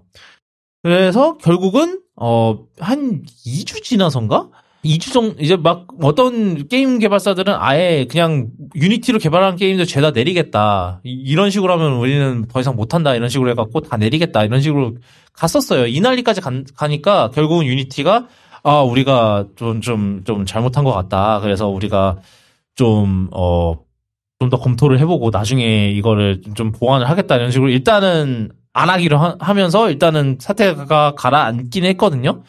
근데 이 사이에 또 좀 심각한 위협도 좀 있었죠. 저 틱덤님. 일단 유니티에서 이제 그거 얘기하고 난 다음에 바로 당일날 이제 회사에서 음, 관계자를 죽이겠다라고 살해 협박이 일어나갖고 사람들이 어 이거 심각한데 이러고 이제 재택근무로 돌렸어요. 그래서 사무실 몇 곳을 뭐 아마 제가 알기로는 한 군데가 있는 게 아니라 그 CEO 있던 건물을 터뜨리겠다고 했었던 것 같아요. 그래서 이제 그것 때문에 그 얘기를 듣고 사무실 몇 곳을 문을 닫았다고 하고 이제 재택근무로 돌렸는데 이제 나중에 알고 보니까 내부 직원이 했던 걸로 나 얘기가 나왔고요. 그리고 유니티 내부 유니티에서도 사실 직원들이 이게 말이 되냐 무슨 말도 안 되는 소리냐 니들 마음대로 바꾸지 말아라 뭐 이런 식으로 얘기를 윗선에다 얘기했는데 그거를 아마 그 수뇌부에서 그냥 자기네 마음대로 진행을 했던 것 같아요 독단적으로 그래가지고 이제 직원들이 단체로 어 이러면은 안 되겠다라고 이제 관두는 경우가 많아지기도 했고 그래서 일단은 내부 반대 상관없이 위에서는 계속 추진하고 있는 것 같다. 아, 이제 정설이었고. 아까 그리고 처음에 그 100만, 100만 달러 말씀하셨었는데 그게 아마 저걸 거예요. 그 요금제별로 또 다를 거예요. 아, 여기 지금 제가 받는, 지금 보고 있는데, 지금 이제 바뀌는 게, 일단은 개인, 약간 인디 정말 소규모, 이제 뭐 1인, 1인 개발자, 이런, 이런 경우를 위한 이제 유- 유니티 퍼스널이라는 게 있는데, 이거 같은 경우는 뭐, 회사가 투자받은 거랑, 투자금이랑 이제 매출이 20만 불 아래면은 가입할 수 있다가 있어요. 네. 그러니까 이거 같은, 게- 얘, 이제 뭐, 퍼스널에서 나오는 거는, 아예 할 필요가 없. 그러니까 아예 돈을 이제 이런 이제 이게 runtime fee라고 된- 하는 건데 이 runtime fee를 낼 필요가 없다가 있고 그 다음에 Unity Pro랑 Enterprise만 이제 해당이 되는데 거기서도 이제 이 두 가지 이제 조건을 했을 때만 어 이제 그게 있는데 100 지난 1년 동안의 매출이 100만 달러가 넘었을 경우 그 다음에 이제 처, 처음에 이제 initial engagement라 그러는데 이게 뭐냐면은 아마 아까도 제가 얘기했듯이 이제 맨 처음에 게임을 뭐 샀던 아니면 뭐 저 App Store에서 그냥 다운받 처음으로 다운받는 경우 그러니까 그, 그 경우의 건수가 100만 건수가 넘어가든지 그 두 가지 경우를 모두 충족시킬 때만 이제 runtime fee를 적용시킨다라는 거죠. 그러니까 100만 달러를 넘는다고 해서 바로 runtime fee가 들어가는 건 아니고 그거랑 이제 뭐 게임 자체가 이제 100만 다운로드 건수가 이제 첫 다운로드 건수가 100만 건을 도착 돌파했을 때 이제 적용이 된다라는 그런 식으로 얘기를 하고 있네요, 지금. 이게 이게 그러니까 바뀐 거예요. 그러니까 완전히 지금 다 모든 거를 다 안 하겠다고 한 건 아니고 지금 음, 포기는 안 했고 계속 예. 유지는 하- 그 유지는 할 거고 계속 눈치 보면서 조금씩 조금씩 하고는 있지만 그걸 포기를 못 하는 거죠. 음, 포기를 못. 하고 있고 아마 저걸 거예요. 아무래도 장사가 잘 안 되다 보니까 음. 어떻게든 돈을 좀 벌려고 했던 것 같은데 그쵸. 그리고 이 지금 유니티 CEO인 사람이 지금 되게 그 좀 뭐라 그러지? 좀 논란적인 인물이긴 하더라고요. 그 그 EA 그 사람 네. 있잖아요. EA 출신인데 네. 이제 EA가 지금 뭐 좀 그런 거에 온상이죠. 저 이- in-game 구매랑 DLC 그렇죠. 그런 걸로 말 많은 데죠. microtransaction이라고 그러죠. 네. 그래서 뭐 이런 말도 했었대요. 이 시, 이 시대에 이, 이 시대에 게임에 소액 구매 방식을 안 넣는 거는 바보 같은 짓이다 이런 말도 했대는데 음, 예전에 하여튼 그래서 그러니까 벌써 올해만 이제 이런 비슷한 건수가 벌써 두 번 있었잖아요. 뭐 올해 초에 X가 뭐 그 당시 Twitter였지만 네, 어, 갑자기. third party 앱 지원 끊어버리면서 어 그런 경 그런 게 하나 있었고 그 다음에 레딧도 이제 third party API 사용료를 원래 무료였다가 갑자기 비현실적으로 많은 어 거를 해버려서 사실상 모든 third party 앱들을 다 말라 죽여버렸죠. 그래서 저도 Reddit Reddit을 지금 이제 공식 앱을 쓰고 있는데 그 이놈의 공식은 dark mode도 없어요 심지어. 다른 건 다 이해를 하겠는데 dark mode 없는 거 아직 지금 이- 그앱 iOS에 dark mode 도입된 거 iOS 13인가 그렇거든요. 벌써 4년 전이에요. 그런데 아직도 지금 dark mode가 없다는 거는 거의 범죄 수준이거든요. 사실 그러다 그걸로 치면 네이버 지도도 범죄야. 걔네도 유죄야. 걔네 걔네도 dark mode가 없어요 아직도. 뭔 생각인 거야 다들. 하여튼 뭐 그런 이거 이게 그러니까 서로 영향을 받는 거예요. 이게 다 일론 머스크가 안 좋은 영향을 계속 아, 제, 제가 하니까 되네. 우리도 해볼까? 약간 그런 거를 지금 계속, 누- 이, 그쵸. 이 사이클로 계속 도는 거죠, 지금 이게. 그러니까, 안 좋은 영향이야 다. 일단은 지금은 좀 잦아들긴 했거든요. 유니티가 좀, 어, 뭐, 좀, 좀 극단적인 그런 텀들을 좀 많이 없애서 이제 좀, 좀 잦아들긴 했는데, 아직도 지켜봐야 됩니다. 예, 얘네들 또 이- 무슨 또 이상한 짓을 할지. 그 다음 또 AI 소식이, 하, 굉장히 또 많았는데요. 이번엔 저랑 저 티뜸님이 나눠서 얘기를 좀 다뤄보도록 하겠습니다. 저, 일단은 좀 티뜸님이 좀 리드를 해주시죠. 지금 몇 주 사이에 또 뭐 이거저거 되게 많이 얘기가 나오기는 했어요. 얘기가 나와서 특히 저기 뭐야 빙 같은 경우에도 업데이트 소식이 있었고 그거에 맞춰서 달리 그 그림 그리는 AI 그 친구도 지금 3버전이 나왔고요. 그다음에 챗GPT도 이미지 인식을 시작했다고 이제 서비스에다가 추가를 했더라고요. 뭐 그런 것들 발표한과 동시에 어 거기에 질 수 없다고 메타도 이제 대대적으로 발표를 했습니다. 어, 일단 Meta도 저거를 했고요. Meta도 자기들 챗봇을 위주로 공개를 했고요. 이 친구의 이름은 그래도 Meta AI라고 그래도 정직한 이름을 가지고 있- 있고요. 모델은 Llama2를 기반으로 돌아갑니다. 어, 얘도 이제 그림 그릴 줄 알고요. 그 다음에 인터넷 정보들을 수집해가지고 텍스트를 생성하고 여기 조금 특이한 게 있다면은 그 챗봇들마다 이제 페르소나를 적용을 해놓은 게 있어요. 그래서 좀 유명한 celeb, celeb들 얼굴을 사용하는 AI들이 나오는데 뭐 저기 Snoop Dogg이 뭐 dungeon master 역할을 한다든가 뭐 요리를 알려주는 누구라던가 뭐 그런 식으로들 캐릭터들을 잡아가지고 그 Meta AI에서 이제 챗봇을 이용해서 대화를 할 수 있고요.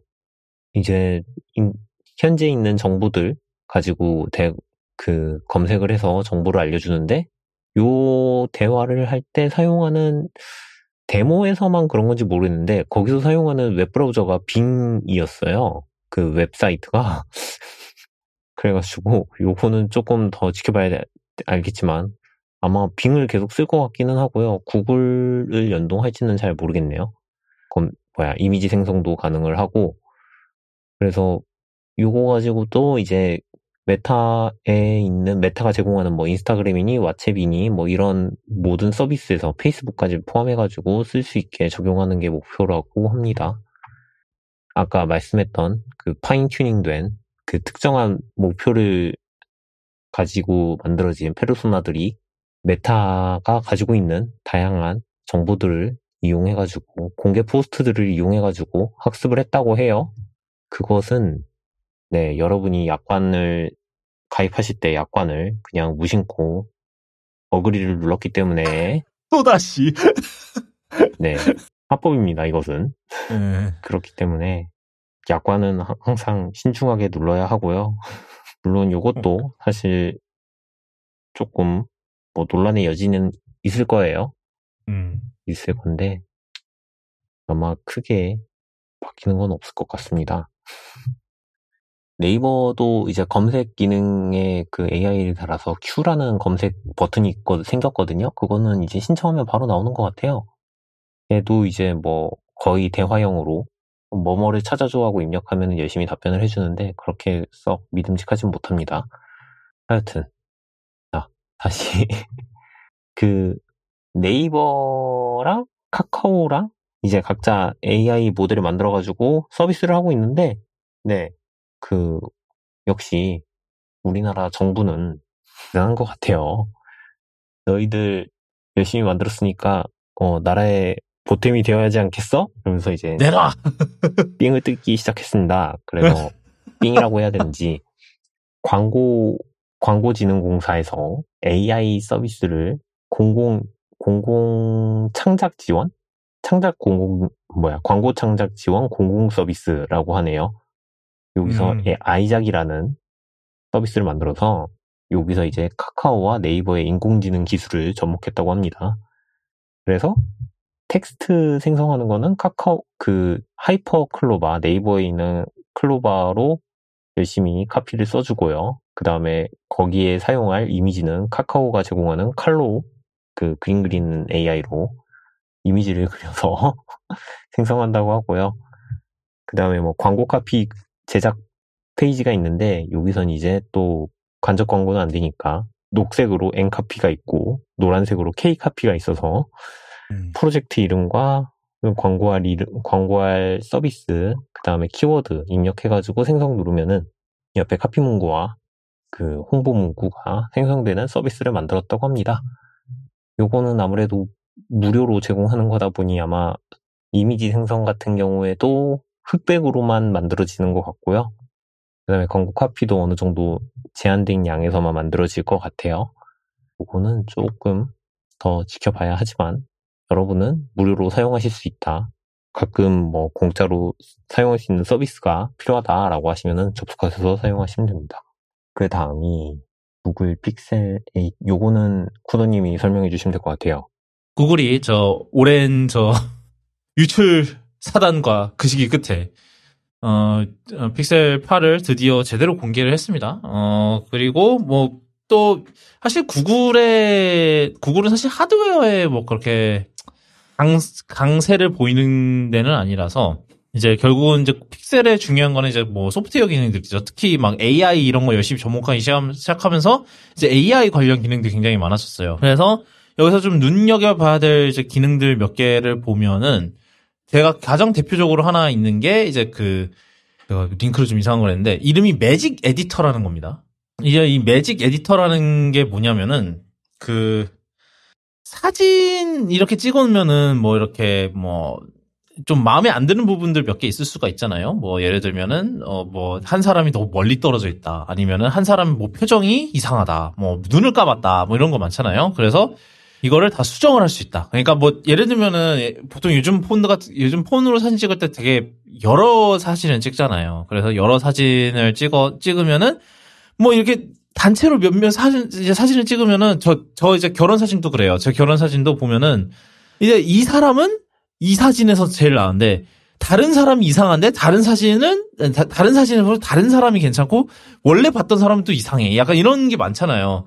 그러면은 이제 이 구, 이제 구글의 AI를 통해서 이제 이 사진들을 다 이제 검사 이제 검사를 한 다음에 이제 이 가장 좋은 표정들을 조합을 해서 이제 자- 사진을 만들 수 있는 그런 기능도 있고 그 다음에 뭐 한 사람이 너무 멀리 떨어져 있어. 그러면 이 사람을 이렇게 이제 그려서 이쪽으로 옮기면은 만약에 이게 잘린 부분이 있어요. 그러면 잘린 부분은 얘는 이제 뭐 생성형 AI, AI를 이용해서 그 부분을 만들어 드립니다. 뭐 아니면은 하늘이 좀 너무 우중충했나요? 그러면 맑은 하늘로 바꿔드려요. 이런 약간 이런 기능들이 이제 생기는 건데 이제 막 그래서 이게 사진이랑 비디오를 얘기하기보다 이제 구글 포토를 이제 이 기능 홍보하면서 사진 비단 사진의 문제가 아니라 이제 여러분의 기억을 더 미화 미화를 해드립니다. 약간 이런 느낌인 거예요. 그러니까 뭐 그 사람이 근데 사람의 기억이라는 게 참 그렇죠. 그래서 아 이걸 보면서 아 이게 정말 사진인 건가? 사진이란 뭐지? 약간 이런 느낌이 좀 들더라고요. 좀 티점님 이런 거 보면 좀 어떤 생각이 좀 드시나요? 좀 이 생성형 AI를 본격적으로 이제 사진을 보정하는 거에 이제 쓰이기 시작했는데 이제 이것도 좀 선이라는 게 있지 않을까 약간 그런 생각이 좀 들거든요. 광, 처음 AI로 사진 보정하는 거 광고했던 거 중에 제일 컸던 게 그거잖아요.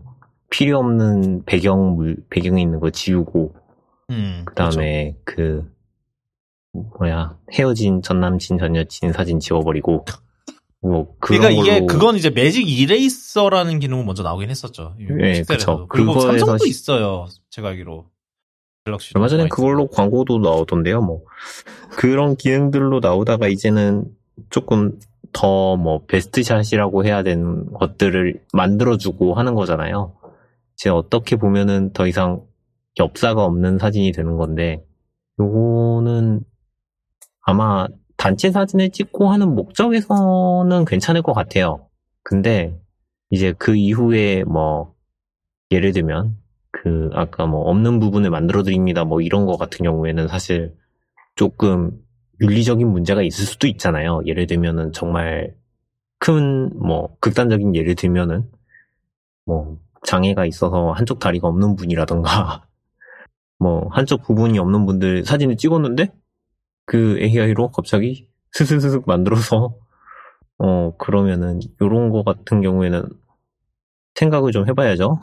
이런 경우가 물론 극단적인 얘기는 한데 그런 버튼을 했을 때 그렇게 작동하지 않으리란 법은 없는 거고 그렇기 때문에 제가 봤을 때는 조금 조심해야 되지 않나? 물론 이런 AI로 생겼을 때 문제가 또 몇 번 있었잖아요. 기존에도 뭐 차별 문제라느니 뭐 사람 얼굴 감지할 때 어두운 배경에서는 피부색 어두운 분들이 감지가 안 된다느니 뭐 이런 문제들이 있었기 때문에 당장 봤을 때 일단 어느 정도 선에서는 괜찮지만 또 어떻게 봤을 때는 이게 큰 문제가 될 수 있지 않을까 하는 생각도 들고요.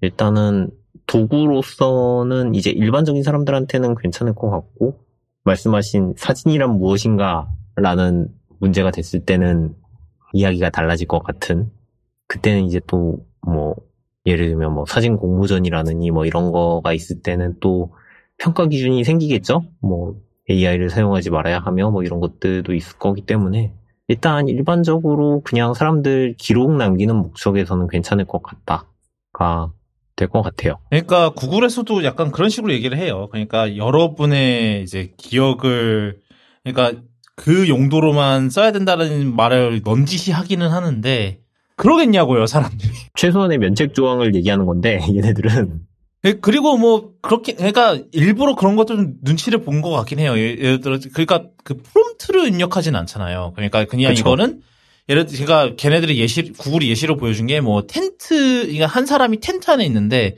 이 텐트 전체를 이쪽으로 옮기고 싶은데 이쪽에 텐트가 좀 잘렸어요. 그래서 이렇게 음. 옮기면은 이제 AI가 그 텐트의 나머지 부분을 생성을 해준다. 약간 이런 건데 그러니까 네.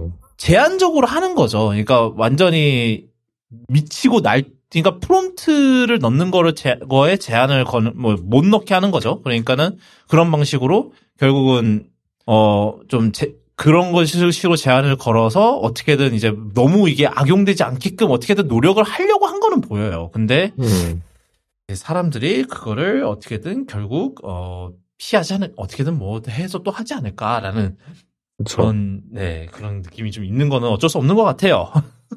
그러니까 한편으로는 어 뭐 그래 저런 거 있으면 좀 쓸모 있을 것 같긴 하다. 뭐 그래 뭐 저, 저도 아까 얘기했지만 결혼 사진 제 결혼 사진 보면은 아직도 보면 진짜 그렇거든요. 뭐뭐 예를 들면 제 외삼촌이 표정 괜찮은 거 딴데 보면은 내 사촌 누나가 표정이 이상해. 아니면은 반대인 경우도 많고 이 두 사람이 괜찮으면 내 표정이 이상하고 막 이런 게 많은 거예요. 그러니까는 아 이거를 어떻게 다 조합해서 그냥 하나를 만들고 싶다라는 생각을 하긴 하는데, 그러니까 이게 현실이 된 거잖아요. 그러니까 이런 게 가능하다 이제는 참 이게 사진을 좋아하는 사람으로서 진짜로 이게 사진이란 무엇인가라는 생각이 계속 들기는 해요. 그래서 음. 이제 요즘 들어서 다시 좀 어 그런 기능은 없는 카메라, 진짜 일반 카메라들을 좀 더 많이 쓰기 시작하는 게 아닌가라는 생각이 들기도 하고, 뭐 요즘 카메라들 뭐 AI라고 얘기는 하지만 요- AI 얘네들의 AI라는 건 되게 제한적이긴 하잖아요. 뭐 피사체 인식 이런 거에 오토포커스 할 때 뭐 사람이나 동물 인식 뭐 물체 인식 이런 거에 주로 쓰이지 뭐 그 이상으로는 안 쓰이니까 얘네들은 뭐 진짜 뭐 음. 엄청난 프로세싱을 한다던가 뭐 이러지는 않으니까 또 그래서 좀 약간 그게 좀 약간 구닥다리 어, 이제는 슬슬 좀 구닥다리의 사진 촬영 방식 약간 이런 식으로 돼가는 것 같아요. 이제 원래는 막 그 소프트웨어 이제 소- 핸드폰 카메라에서 소프트웨어를 쓰는 이유가 뭐 이런 카메라들에 비해서 뭐 센서 사이즈나 이런 게 워낙 불리하니까 이제 그거를 보강하기에 쓴 보강하기 위해서 쓴다라는 그런 느낌이었는데 이제는 이제 그 이상의 것으로 넘어가는 약간 그런 느낌이 좀 드는 거죠. 어, 네. 그 다음은 지금 이제 저희가 또 아이폰 얘기하느라, 어, 얘기 안 했던, 사실 저희가 원래는 제가, 어, 이 방송에서 위에 저 팔로우업 끝나면은 아이폰 얘기 하나도 안 하겠습니다라는 약속을 지키고 싶었는데, 그거는 실패를 했어요. 바로 이 얘기 때문인데. 떡공이님, 어떤 얘기인가요? 지금 미국, 미국 법무부가 구글을 상대로 소송을 하나 진행 중인데, 이 소송을 하는 이유는, 어, 구글의 검색 서비스가 구체적으로는 이 광, 검색을 이용한 광고 서비스가 사실상 독점이다. 라는 이유로, 어, 지금 반독점 소송, 소송을 진행 중이고, 이와 관련해서 애플이 법정에 소환되어서 어, 심- 증인으로 어, 소환되었고요. 그래서 이것저것 질문이 오갔습니다. 애플이 여기서 불린 이유는 뭐 그거죠. 사파리의 검- 기본 검색 엔진이 구글이기 때문인데 어, 이와 관련해서 뭐 여, 러 가지 소소 어, 신문이 진행되었죠. 일단 법무부에서는 어, 이게 왜 구글 서비스부터 서비스를 어, 기본 엔진으로 썼냐부터 시작해서 이게 돈 구글한테서 돈을 받기 때문에 다른 서비스가 있음에도 불구하고 선택한 거 아니냐라는 질문도 있었고 또 구글 검색 엔진을 다른 엔진으로 이제 검색 기본 검색 엔진을 구, 구글이 아니라 다른 것으로 바꿀 수 있으니까 고객의 선택권이 있다라고 애플은 주장했죠. 그런데 어, 여러 가지 절차를 거치긴 해야 돼요. 간단하냐 아니냐는 어, 주관적이긴 한데 이에 대해서 어, 덕덕고 검색 엔진의 사장도 와가지고 사장 맞나? 덕덕고에서도 대표 한 명이 와가지고 어, 복잡하기 때문에 검색 엔진을 바꾸는 것은 복잡하기 때문에 사실상 어, 의미가 없다라고 주장을 했죠. 보자. 덕덕고 CEO가 왔네요. 덕덕고라고 어, 검색 엔진이 있는데 이게 뭔지 모르는 분이 대다수일 것 같긴 해요. 그래서 애플이 불러온 이- 이유는 구글 때문이고 그러니까 어, 이 돈 때문에 애플이 검색 엔진을 어, 기본 검색 엔진을 구글로 사용하는 대가로 구글로부터 돈을 받고 그 검색 어, 매출의 일부를 돈으로 받고 그 돈 때문에 어, 구글의 독점적 위치가 더 강해진 거 아니냐라는 주장으로 DOJ 그러니까 미국 법무부가 어, 주장을 펼치고 있다고 생각하시면 되고 애플은 어, 여기에 대해서 아니다. 구글이 구글보다 좋은 서비스가 없기 때문이고 그리고 구글도 애플이 원하는 보안 개인 정보 보호, 보호 정책이라든지 이런 거를 어느 정도 잘 수용해 우리보다 못하지만 잘 수용해 줬기 때문에 쓰고 있는 것이고 우리 서비 iOS와 iOS와 잘 통합되기 때문에 어, 검색 엔진이라 그 뭐죠 그 주소 표시줄이라는 혁신을 어, 성공시킬 수 있었다 이렇게 주장을 하고 있습니다. 사실 뭐 일부 맞는 말이기도 하고요. 왜냐하면 이전에 검색을 하려면 일단 주소 표시줄에다가 구글이라는 거 입력을 하고 구글 창에 들어가서 이제 검색을 해야 했는데 이제는 아무도 그렇게 검색 안 하죠. 그 주소 표시줄에 바로 검색을 하지. 그게 음. 가능했던 게 어, 구글과 구글과 통합을 할 수 있었기 때문이고 뭐 그거 자체가 혁신이니까. 그리고 그렇게 부드럽게 통합할 수 있었던 건 구글밖에 없었다. 이렇게 얘기하는 거죠. 그쵸. 뭐, 그, 그 와중에 뭐 Microsoft에서 나왔거든요? 그죠. Microsoft는 Google 대신 자신의 검색 엔진 Bing을 검- 기본 검색 엔진으로 만들고 싶어 했죠. 그래서 음. 기본 검색 엔진으로만 채택될 수 있다면 뭐든지 다 하겠다. 뭐 매출도 다 주고 뭐 이런 식으로 얘기를 했나 봐요. 그러니까 좀 그 tracking을 안 하겠다라는 거를 존중을 하게 해주겠다 그랬대요. 예, 그리고 뭐 애플이 거의 사실상 애플이 원하는 대로 다 해주겠다라는 수준까지 심지어는 어, 빙 로고도 빼겠다라고 했던 것 같아요. 네, 그랬었어요. 그게 그럼에도 음, 음, 음. 불구하고 빙이 선택되지 못했던 건 전 돈이 문제가 아니라 빙이 그만큼 안 좋아서라고 생각하는데 그리고 되게 우- 이거 이제 이 증언할 때 되게 웃겼던 게 옛날 처음에 이제 그 이제 챗GPT 해갖고 빙에 이제 챗 그거 도입했을 때 막 그때 되게 기고만장했었거든요. 저 사티아 나델라가 이 사티아 나델라가 이제 증언을 했는데 이제 마이크로소프트 CEO가 그때 그때 막 우리가 구글을 춤을 추게 했다 막 이런 식으로 얘기를 했었어요. 실제 인터뷰에서. 근데 이날은 그때보다 훨씬 좀 되게 뭐랄까 왜냐면 그막 구글이 막 그때는 그때만 해도 진짜로 막 구- 빙이 돌아왔다 막 이런 식으로 되게 그랬었는데 그러고 나서 달라진 게 없었거든요 사실은. 그때 좀 반짝했지 솔직히. 그리고 그렇죠. 뭐그그 와중에 뭐 구글도 뭐 이제 곧바로 이제 벌대로 뭐 역습 이제 공격을 가하기도 했고 이랬으니까. 그래서 그리고 사실 여기선 입장이 좀 다른 게 애플은 이 소송에서는 구글 편인 것 같고 구글, 구글 편이라고 그러니까 봐야 되고 어. 약간 그거죠. 이제 그거를 증명 이제 구글이 독점이라는 걸 증명하기 위한 증인인데 이제 자기네들을 커버하기 위해서는 이제 그렇지. 그리고 예, 마이크로소프트 입장에서는 구글이 못된 놈이고 구글이 저렇게 돈으로 애플을 사가지고 검색 독점적 위치를 가져가는 바람에 우리가 성장할 기회를 잃었다. 그러면서 뭐 우리가 성장하려면 트래픽이 필요한데 트래픽이 있어야 그걸 통해서 그 검색 엔진을 개선할 수 있는 건데 우리는 그 저 구글 못된 애들 때문에 그 기회가 기회조차 없다라고 주장하고 싶은 건데 예 애플은 애플의 입장은 이거죠. 너네를 쓰기엔 너무 너희가 너무 구려. 음. 그러니까 그때 이미 좀 이미 게임이 결 그러니까 물론 이제 어거지 그렇게 해서 어거지로 이제 그걸 할 수 있었을 거예요. 근데 이제 그러기 이제 특히 애플 같은 경우는 예전에 그 애플 지도의 난리를 생각을 하면은 자체 플랫폼 만들었다가 어 이 어떤 잘그 론칭 잘못하면은 어떻게 되는지를 잘 알고 있기 때문에 안 할 거예요. 그래서 막그 여기 그 증언 내용에서 이제 실제로 그 얘기 그 인터뷰 언급이 나왔었나 봐요. 그 이제 구글을 춤추겠다라는 그 얘기를 그거에 대해서 어떤 생- 그 그렇게 얘기를 했는데 어떻게 생각하냐 막 이랬 이랬더니만은 이제 나티아 이제 나델라가 답하기를 어 그냥 그 당 그 당시에 이제 고작 3% 3% 시장 점유율 가졌던 사람이 그냥 신나서 날뛰었던 거라고 생각해 주세요. 이런 식으로 얘기를 했대요. 예, 뭐 하여튼 이게 사실은 그리고 이제 아이폰에서의 그, 그 아이폰 이 애플 얘기가 나오는 건 사실 그 기본 서- 세팅의 이제 그 힘이라는 거잖아요. 그러니까 애플이 그러니까 그렇죠. 마이크로소프트도 사실 아는 거죠. 사실 지네들도 그 20년 전에 음.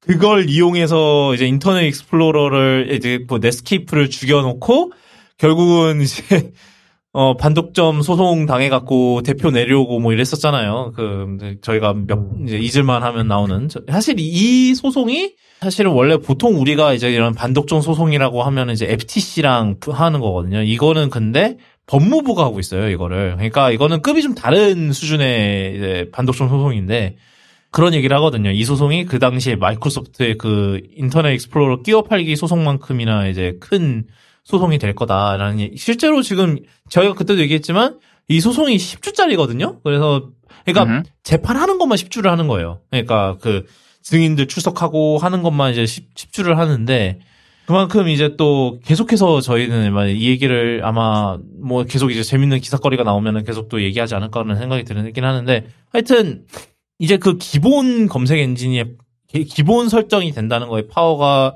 얼마나 막강한지는 구글도 알고 뭐 마이크로소프트도 아는 거죠. 그래서 마이크로소프트가 빙을 어떻게든 아이폰의 기본 검색 엔진으로 하려고 엄청나게 했던 노력을 했던 거고 실제로 루머가 잠깐 있었거든요. 옛날에 그 구글이랑 진짜 사이 안 좋아져서 막 그때 애플 지도 개발하고 막 그럴 때 구- 기본 검색 엔진을 구글에서 빙으로 바꾼다라는 루머가 돌았었어요. 근데 음. 결국 그때는 그냥 그 설정하는 거에 빙이 추가되는 걸로 그냥 끝났거든요. 아마 그때 실제로 얘기가 음흠. 오갔던 것 같기는 해요. 근데 뭐, 그 당시에도 빙은 진짜로 그냥 볼품 없었으니까 그냥 없던 일이 된 거죠. 어떻게 보면.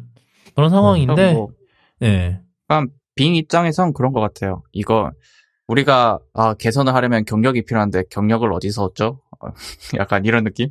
돌고 도는 그거죠. 그렇죠. 트래픽이 음. 우리 개선이 우리가 개선하려면 트래픽이 필요한데 트래픽을 어디서 얻죠? 그리고 음. 아니 뭐 트래픽을 줄려 그 애플 입장에선 트래픽을 줄려니 네가 너무 안 좋아 개선해서 와. 그러니까 제기 돌고 도는 입장. 음, 음. 예, 돌고 도는 그냥 사이클인 거죠, 사실. 이게. 이미 구글이 이제 그게 된 이상, 아무리 아, 마이크로소프트가 그거를 해도 뒤집을 방법이 없는 거죠, 사실. 보면. 그런 것 같아요. 네, 어, 요거, 이 얘기는 여기까지 하고요. 어, 그 다음은 저, 이것도 좀 재밌는 얘기여서 가져와 봤는데, X의 새로운 CEO가 된 린다 야카리노가 요번에 처음으로 이제 공개 이런 컨퍼런스 인터뷰 같은 걸 했어요. 그러니까 그 이제 복스 이제 벌지의 모 기업인 이제 복스미디아에서 주관하는 그 이제 코드 컨퍼런스를 하는 건데 이게 아 말이 많았습니다. 이게 그 아, 이거를 어떻게 얘기해야 되나. 이게 사실은 그 이전, 이, 이, 이 컨퍼런스 준비 단계에서부터 이제 거슬러 올라가야 되는데, 원래는 린다 야카리노가 출연 계약을 잡고, 그 다음에 GM의 이제 CEO가 나오기로 돼 있었대요. 이제 메리 바라가. 그리고 이제 그 사람이랑 이제 소프트웨어 개발을 이끄는 이제 VP 레벨의 사람이 같이 나와서 인터뷰를 하기로 돼 있었고 아마 이제 그 얘기를 해보기 위해서였겠죠. 뭐 카플레이 왜 뺐냐 이 얘기를 하려고 아마 부른 거그 초대를 한 건 것 같은데 근데 막판에 이제 둘이 안 하겠다고 합니다. 이유는 뭐냐? 어 지금 저 자동 미국 자동차 노동자 파업하고 있거든요. 그것 때문에 노조 파업 노조 파업을 하고 있어요. 지금 자동차 노조가. 그래서 그것 때문에 아 우- 지금 뭐 컨퍼런스 할 그 상황이 아닌 그 이런 이런 데 나올 상황이 아닌 것 같다. 지금 뭐 파업 때문에 그래서 우리는 못할 것 같다라고 하면서 이제 빠졌대요. 그런데 이제 얘네들 입장에서 이제 급하게 이제 대체할 만한 인력을 구해야 되는 상황, 대체할 만한 이제 인터뷰 할 사람을 이제 구해야 되는 상황인데 그렇게 해서 선택된 사람이 이제 트위터 예전에 이제 트위터에서 보안 책임자였던 이제 유얼 로스라는 사람이 나오기로 한 거예요. 근데 이제 막판에 이제 결정이 돼서 이제 이 사람이 린다 야카리노 직전에 나갔나 봐요. 그래서 막 이제 인터뷰를 했고 뭐 린다 야카리노한테 뭐 조언해 주고 싶은 거 있냐 뭐 이런 식으로 해서 인터뷰를 했나 봐요. 그러고 나서 이제 야카리노가 올라왔는데 이제 꾸 이제 야카리노가 이제 이 전에 나왔던 사람에 대해서 계속 이제 뭐 계속 이 코멘트를 하려고 그러고 계속 그러는 거예요. 이제 인터뷰하는 사람은 계속 딴 얘기를 좀 시키려고 해보는데 그래 그래서 이제 결론적으로 이제 이 야카리노 인터뷰가 완전히 개판이 됐어요. 그러니까 저희가 아까도 얘기했는데 이제 막 일론 머스크가 막 어디서 이제 X 전체를 유료화를 할 거다라는 하는 걸 고려하고 있다라는 그런 얘기를 했었나 봐요. 했었어요. 어, 그랬는데 어 이, 이거에 대해서 이제 야카리노한테 물어보니까 야카리노가 음, 약간 그거를 모른다는 식으로 얘기를 하는 거예요. 그래서 그래서 막 이제 인- 인터뷰를 진행한 사람이 어, 머스크랑 이런 거 얘기를 하지 않긴 이런 이런 거는 되게 굉장히 큰 변화인데 이런 거에 대해서 일론이랑 얘기를 안 해봤냐. 그러니까 아, 우리랑 우리는 나는 이제 일론이랑 모든 걸 얘기한다. 근데 이걸 몰랐냐? 이게 계속 인터뷰가 이상하게 흘러가는 거예요. 그래서 인터뷰가 끝나고 나서 이제 막 그 이제 일론 추종자들 머스크 추종자들 사이에서 이런 얘기가 나오는 거죠 이제 야카리노가 이제 이 컨퍼런스를 조직한 이제 복스 미디어가 야카리노를 완전히 그 전에 그 바로 직전에 뭐 이제 예고하지도 않았던 게스트를 출격을 시킴으로써 막 야카리노한테 엿을 먹인 거다. 이런 이런 식으로 음. 이제 막 음모론이 나오는 거예요. 그래서 막 이제 복스 미디어 측에서 해명을 하기는 이제 결정되자마자 바로 야카리노한테 전했으며 분명히 야카리노를 원하면은 안 나올 수도 있었다. 근데 나오기로 결정을 한 거다. 야카리노는 그럼에도 불구하고 그럼 그러면은 그거는 인터뷰를 제대로 준비해 못한 야카리노의 탓이 아니냐라는 식으로 이제 그런 식으로 얘기를 했다는데 여기서 또 웃겼던 거는 이제 뭐 어쩌, 뭐 어떻게 되는 건 어쩌 어쩌다 그렇게 된 건지 모르겠는데 이제 야카리노가 자신의 이제 아이폰 홈 화면을 이제 보여줬나 봐요. 근데 웃기게도 거기 1페이지에 X가 없었대요. 자기가 맞아요. CEO인 앱이 없었대요. 근데 웃긴 거는 뭐냐면은 경제 경쟁사 앱은 다 있었어요. 페이스북이랑 인스타그램은 다 있었대요. 그래서 그것 때문에 또 말이 많았다고 합니다. 예, 여러분 인터뷰를 이런 그런데 나 이런데 나와서 인터뷰를 하실 거면요 좀 준비를 좀 하시고 나오시길 바랍니다. 네, 땅콩이님 뭐 하실 말씀 있었던 것 같은데. 그게 아마 맥락이 어, 이분이 어, 스마트폰이란 게 아주 강력한 수단이 되었 뭐 수단이다 뭐 이런 얘기를 하려면서 꺼냈는데 어, 하필이면은 음. X가 없는 홈화면 배경 화면을 보여준 거죠. 어, 그리고 그게 1페이지였던 것 같아요. 맞아요. 더 웃긴 건. 그 본인의 휴대폰에서 바로 꺼내서 보여준 거기 때문에 1페이지입니다. 근데 1페이지에 없다. 없다. 음. 자기 회사 앱이 없다. 페이스북이나 인스타그램 있고 여기에 또뭐 있냐면 아 그리고 또 그 그걸로 말도 많았어요. 설정 앱을 독에다 넣어놨다고 말이 많았어. 아. 근데 그건 저도 예전에 그랬는데 이해할 수 있어요. 저는 저는 이제 저는 아예 홈 화면에서 뺐거든요. 설정 앱은 그냥 설정 앱은 그냥 앱 서랍에다 앱 보관함에다가만 껴놨었는데 여기 보면은 지갑 앱 있고 카메라 있고 그리고 제가 봤을 때는 이거 성경 앱이 있는 것 같고 뭐 시계 앱 있고 아이메시지랑 위에 페이스타임인가? 아 왓츠앱 같다. 왓츠앱도 있네 심지어. 그것도 음. 메타 계열사 앱인데. 경쟁사 거 다 있네. 예. 그리고 구글 지도 대신에 애플 지도 쓰시네. 지메일 앱 있고. 지메일 앱도 있고 기본 메일 앱도 있고 전화 앱에 사파리에 뭐 dock인 dock에는 그렇게 있네요. 저 세트 설정 앱을 비롯해서. 그래서 아 뭐 저 폴더 안에 있을 수도 있겠다. 여기 폴더 하나가 있는데 근데 뭐 그래도 여전히 말이 안 되긴 하죠. 오른쪽 제일 밑에 있는 건 시그널 같네요. 아, 아, 네. 시그널인 것 같아요. 맞아요. 그렇죠. 이거 일론의 1pick이죠. 네. 과거형인가 이제? 음. 아, 아, 이제는 차- 암호화 안 된 DM 쓰시나? 음.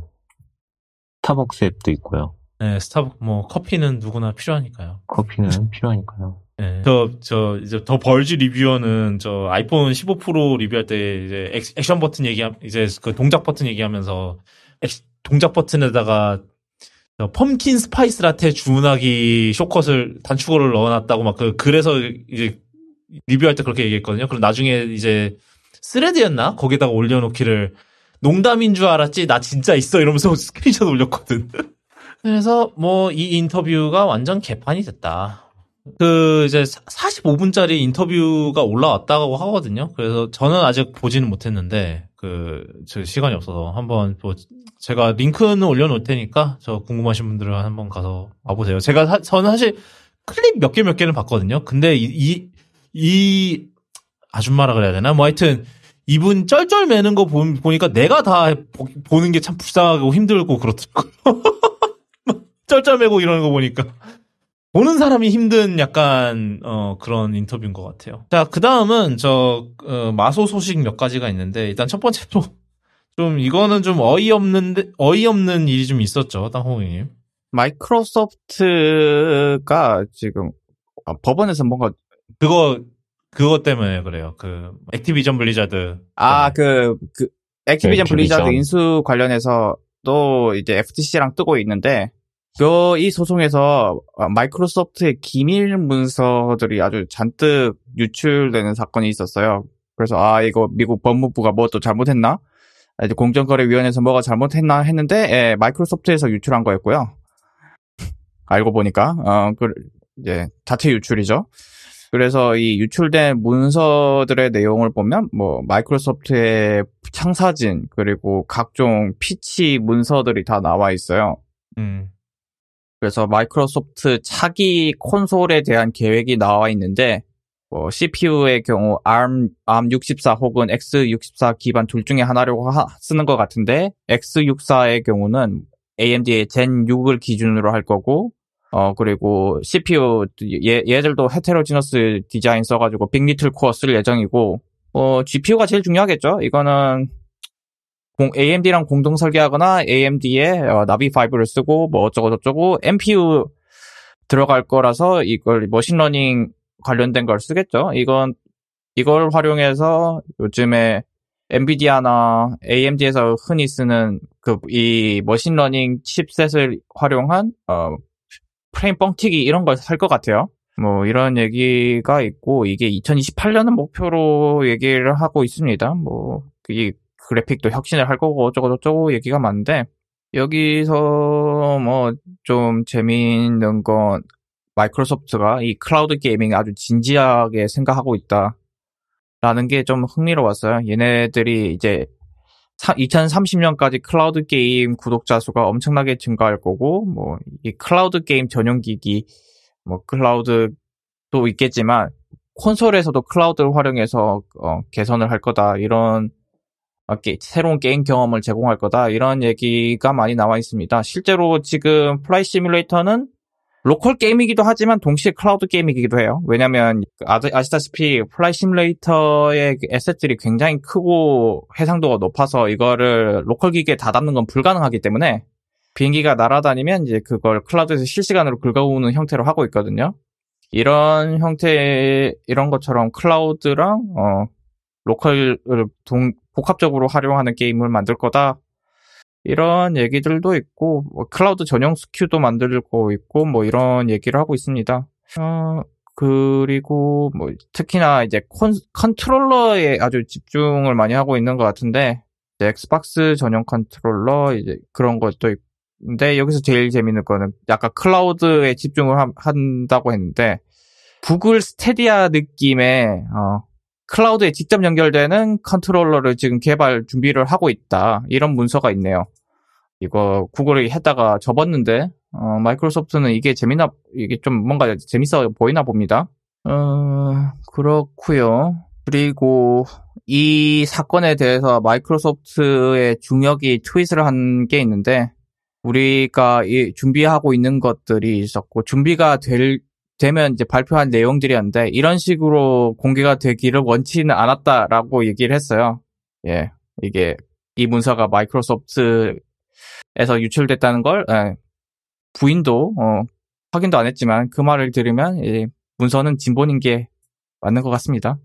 그래서 우리가 여기서 제일 중요한 건 신규 차세대 콘솔이 2028년에 나온다. 그 정도인 것 같습니다. 뭐 그리고 뭐 당장 뭐 내년에 뭐 X 리프레시판 나오는 것도 있고 예, 뭐 2테라바이트 내장 기기 나오고 내장 어, 저장 장치 달고 나온다고 하는데 그리고 중요한 건 블루레이 드라이브가 빠진다. 예, 그렇죠. discless죠. 얘네들은 이제 온이죠. 블루레이 빼는 것도 중요한데 음. M.2 슬롯을 달고 나와야 돼. 그게 제일 문제야.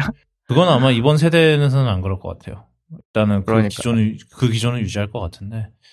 그러니까 기술적으로는 못할 게 없는데 얘네들이 보니까 그 스토리지 장사를 하고 싶은 것 같아요. 안 될것 같아. 정책 문제고 음. 네. 그렇고 그다음 또또 다른 마소 소식이 하나 더 있습니다. 바로 어, 파노스 파네이 그 서피스와 윈도우를 이끌던 어, 파노스 파네이가 저희가 어, 음, 안 다루는 사이에 구글을 아니 구글이래 마, 마이크로소프트를 그만뒀습니다. 어 그것도 되게 이게 웃겼던 게 서피스 이벤트가 있었거든요.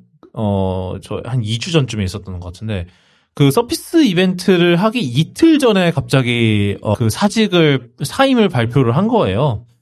그러니까 자- 사실 그 서피스 이벤트면은 자, 원래대로면은 이제 파네가 나와 직접 나와서 이제 발표하고 이러는 자리거든요. 근데 그거를 이틀을 앞두고 갑자기 자기 사임한다 그러고 나오지도 않았죠 이벤트에서는. 어 그, 그래서 막 이런 거에 대해서 좀 말이 많았는데 결론적으로 얘기를 하면은 어 이후로 아마존으로 옮겨갔다고 하고요.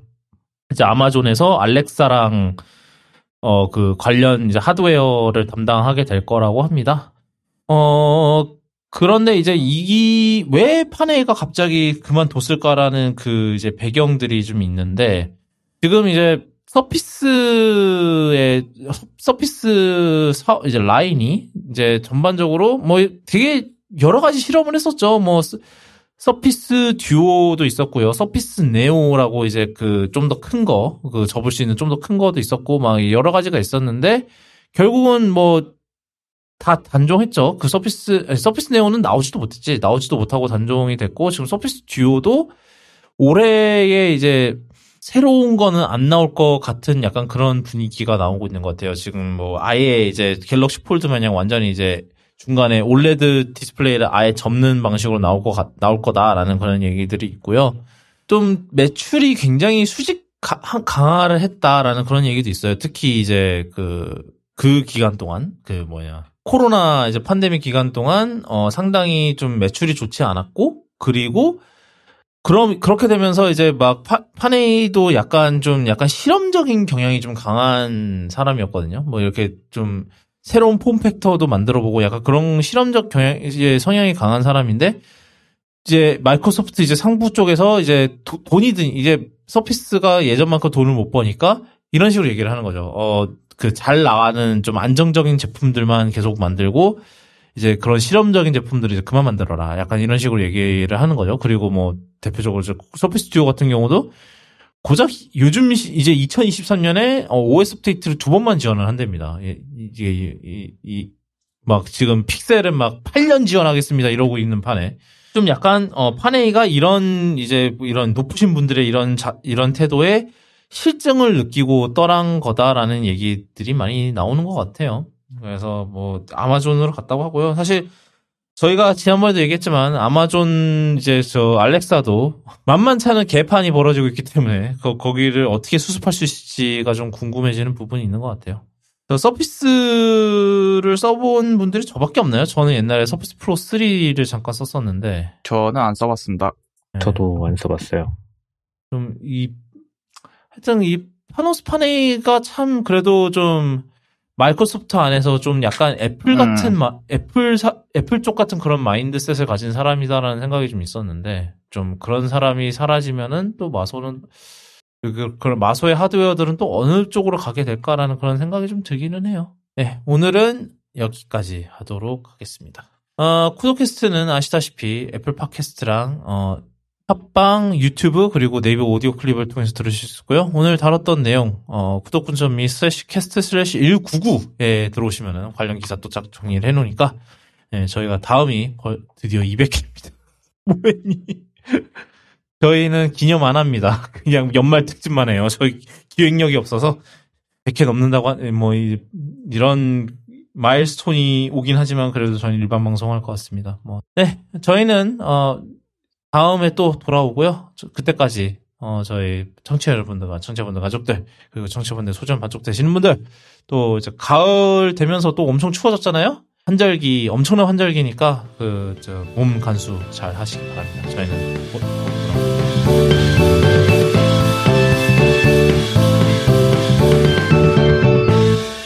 오늘 처음으로 저 방문을 닫고 녹음을 했습니다. 할만하네. 어, 온도가 그만큼 떨어졌다 소리죠. 아까 모기가 돌아다녔는데 와이프 저 와이프한테 문자하니까 와이프가 꼭 잡고 나와야 한다. 안 그러면 너 거기서 자. 약간 이런 식으로. 그러니까 모기랑 이- 모기가 밖으로 나오는 거를 어떻게든 저지해야 된다. 이랬어. 아까 결국 잡았습니다. 겨우. 그래서 폰 어때요? 저 겨우 새로 셋업한 폰. 카메라가 좋네. 특히 35mm가 너무 좋아. 나 24mm 화각을 아주 극혐하는 사람, 별로 좋아하지 않아. 극혐까지는 아닌데, 별로 좋아하지는 않는데, 35mm 고정해놓고 쓰기, 쓰니까 내가 원하는 대로 사진 찍기가 너무 좋아서, 그것도 좋고, 2400만 화소 기본 모드로 바뀌고 나니까, 음, 그것도 꽤- 꽤 사진 모드가 품질도 좋은 것 같고, 그러니까 그게 좀 말이 많잖아요. 그, 음. 왜, 아니, 분명히 아이폰 15도 이 기능이 들어가 있는데, 분명히 아이폰 14 프로도 같은 A16을 쓰는데, 왜 안 해줬냐. 센서 문제이려나? 아, 센, 센, 센서가 15 프로랑 14 프로랑 똑같은데? 다르지 않았나? 같은 걸로 결론이 났었죠. 그 15랑 14 프로가 다르고. 15 프로랑 14 프로는 같은 거 쓰고, 15가 조금 더 작은 거 쓰고. 그때 막, 저, 블루님이랑 엄청 했었잖아. 폰 마음에 들고 특히 이 티타늄 재질 덕분에 가벼운 게 너무 마음에 든게 맥스임에도 불구하고 손에 부담이 없어요 이제 그리고 티타- 티타늄 프레임 인- 이 이제 rounding 처리가 돼 있어서 잡았을 때 느낌이 너무 좋거든요 너무 좋아가지고 그냥 이번에 이번 세대 폰을 생폰을 쓰기로 했고 USB-C인 건 너무 좋, 좋은 게 이제 어딜 가도 충전기가 있을 거라는 합리적인 기대를 할 수 있기 때문에 어, 배터리 걱정이 없다. 예전 같으면은 만약에 어디 초- 멀리 갔는데 촌가 촌에 간다 그러면은 거기에는 라이트닝 케이블이 없을 거기 때문에 라이트닝 트닝 케이블을 가지고 가지 않으면 충전을 할 수 없다 라는 걱정이 있었는데 이젠 없다. 사실 이게 당연히 맞는 건데 애플 이 똥고집 때문에 드디어 이제 해결이 되었고 그리고 10기가비트인 건 예, 전송 속도가 꽤 빨라가지고 좋더라고요. 그걸 이제 아이폰으로 RAW를 신나게 찍어가지고 휴대폰 어 폰에 카메 아 폰이래 노트북에 연결하고 라이트룸 키니까 라이트룸에서 바로 인식하고 전송하는 거 엄청 빠르더라. 각종 액세서리 다 연결되고 혹시나 해서 오디오 인터페이스 연결해 봤는데 이게 뭐 XLR 포트 여러 개 있는 전원 많이 먹는 거 아니면은 일반적인 그것도 인- 인식이 돼가지고 아마 Logic Pro 같은 거 쓰시는 분은 거기다가 연결해서 뭐 간단한 악기 녹음도 될 것 같다. 예전에는 꿈도 못 꾸던 건데 된다. 문제는 아이폰용 Logic Pro가 없어요. 아 없지. 아 그래서 기본 녹음 앱으로 하시면 됩니다. 그러면 어, 예. 기본 녹음 앱으로 하면은 아마 될 듯? 그래서 그까지 실험을 안 해봤기 때문에 뭐 그 예전에 그 뭐지 그 USB-C 실험을 이제 모 그거에서 하시길래 저한테 좀 건의할 거를 좀 찾아봐 달라 그랬거든 아이디어를 좀 같이 뭐 좀 브레인스토밍을 같이 해줬는데 이제 막 여러 가지 있었어요 그때 막 다른 지인들한테 좀 물어보니까 뭐 뭐 DJ 인터페이스를 연결하면 어떻게 될까 뭐 이런 거부터 시작해서 뭐 여러 가지 있었는데 어디 진짜 어디까지 그게 가능 가능한지 그게 좀 뭐 그런 건한것 같긴 해요. 뭐 그냥 USB 범용 인터페이스 쓰는 기기들은 어지간해서 다 되는 것 같은? 마우스도 그러니까 되고 일단 캡처. 카드는 지원을 안 한다고는 하고. 그렇죠. 별도 드라이버 필요한 그런 애들은 택도 없을 거고 음, 음. 그러니까 plug and play 기기들은 된다. 웬만해서는. 그러니까 여기서 plug and play라 하면 그냥 꽂아서 쓸 꽂으면 바로 되는 마이크, 헤드폰, 키보드, 마우스 또 뭐 있지? 스피커 이런 종류도 될 것 같고 그리고 저장 장치들 되고 그다음에 취도 되고. 이게 그렇지. 제일 크죠. 그리고 APFS 규격이 먹고 엑스팻도 아마 먹을 텐데 그건 안, 안 써봤는데 참고로 APFS로 쓰면 암호화된 것도 되거든요. 어 그건 좋더라고요. 당연히 애플 규격이니까 완벽하게 지원해야지. 음. 그래요.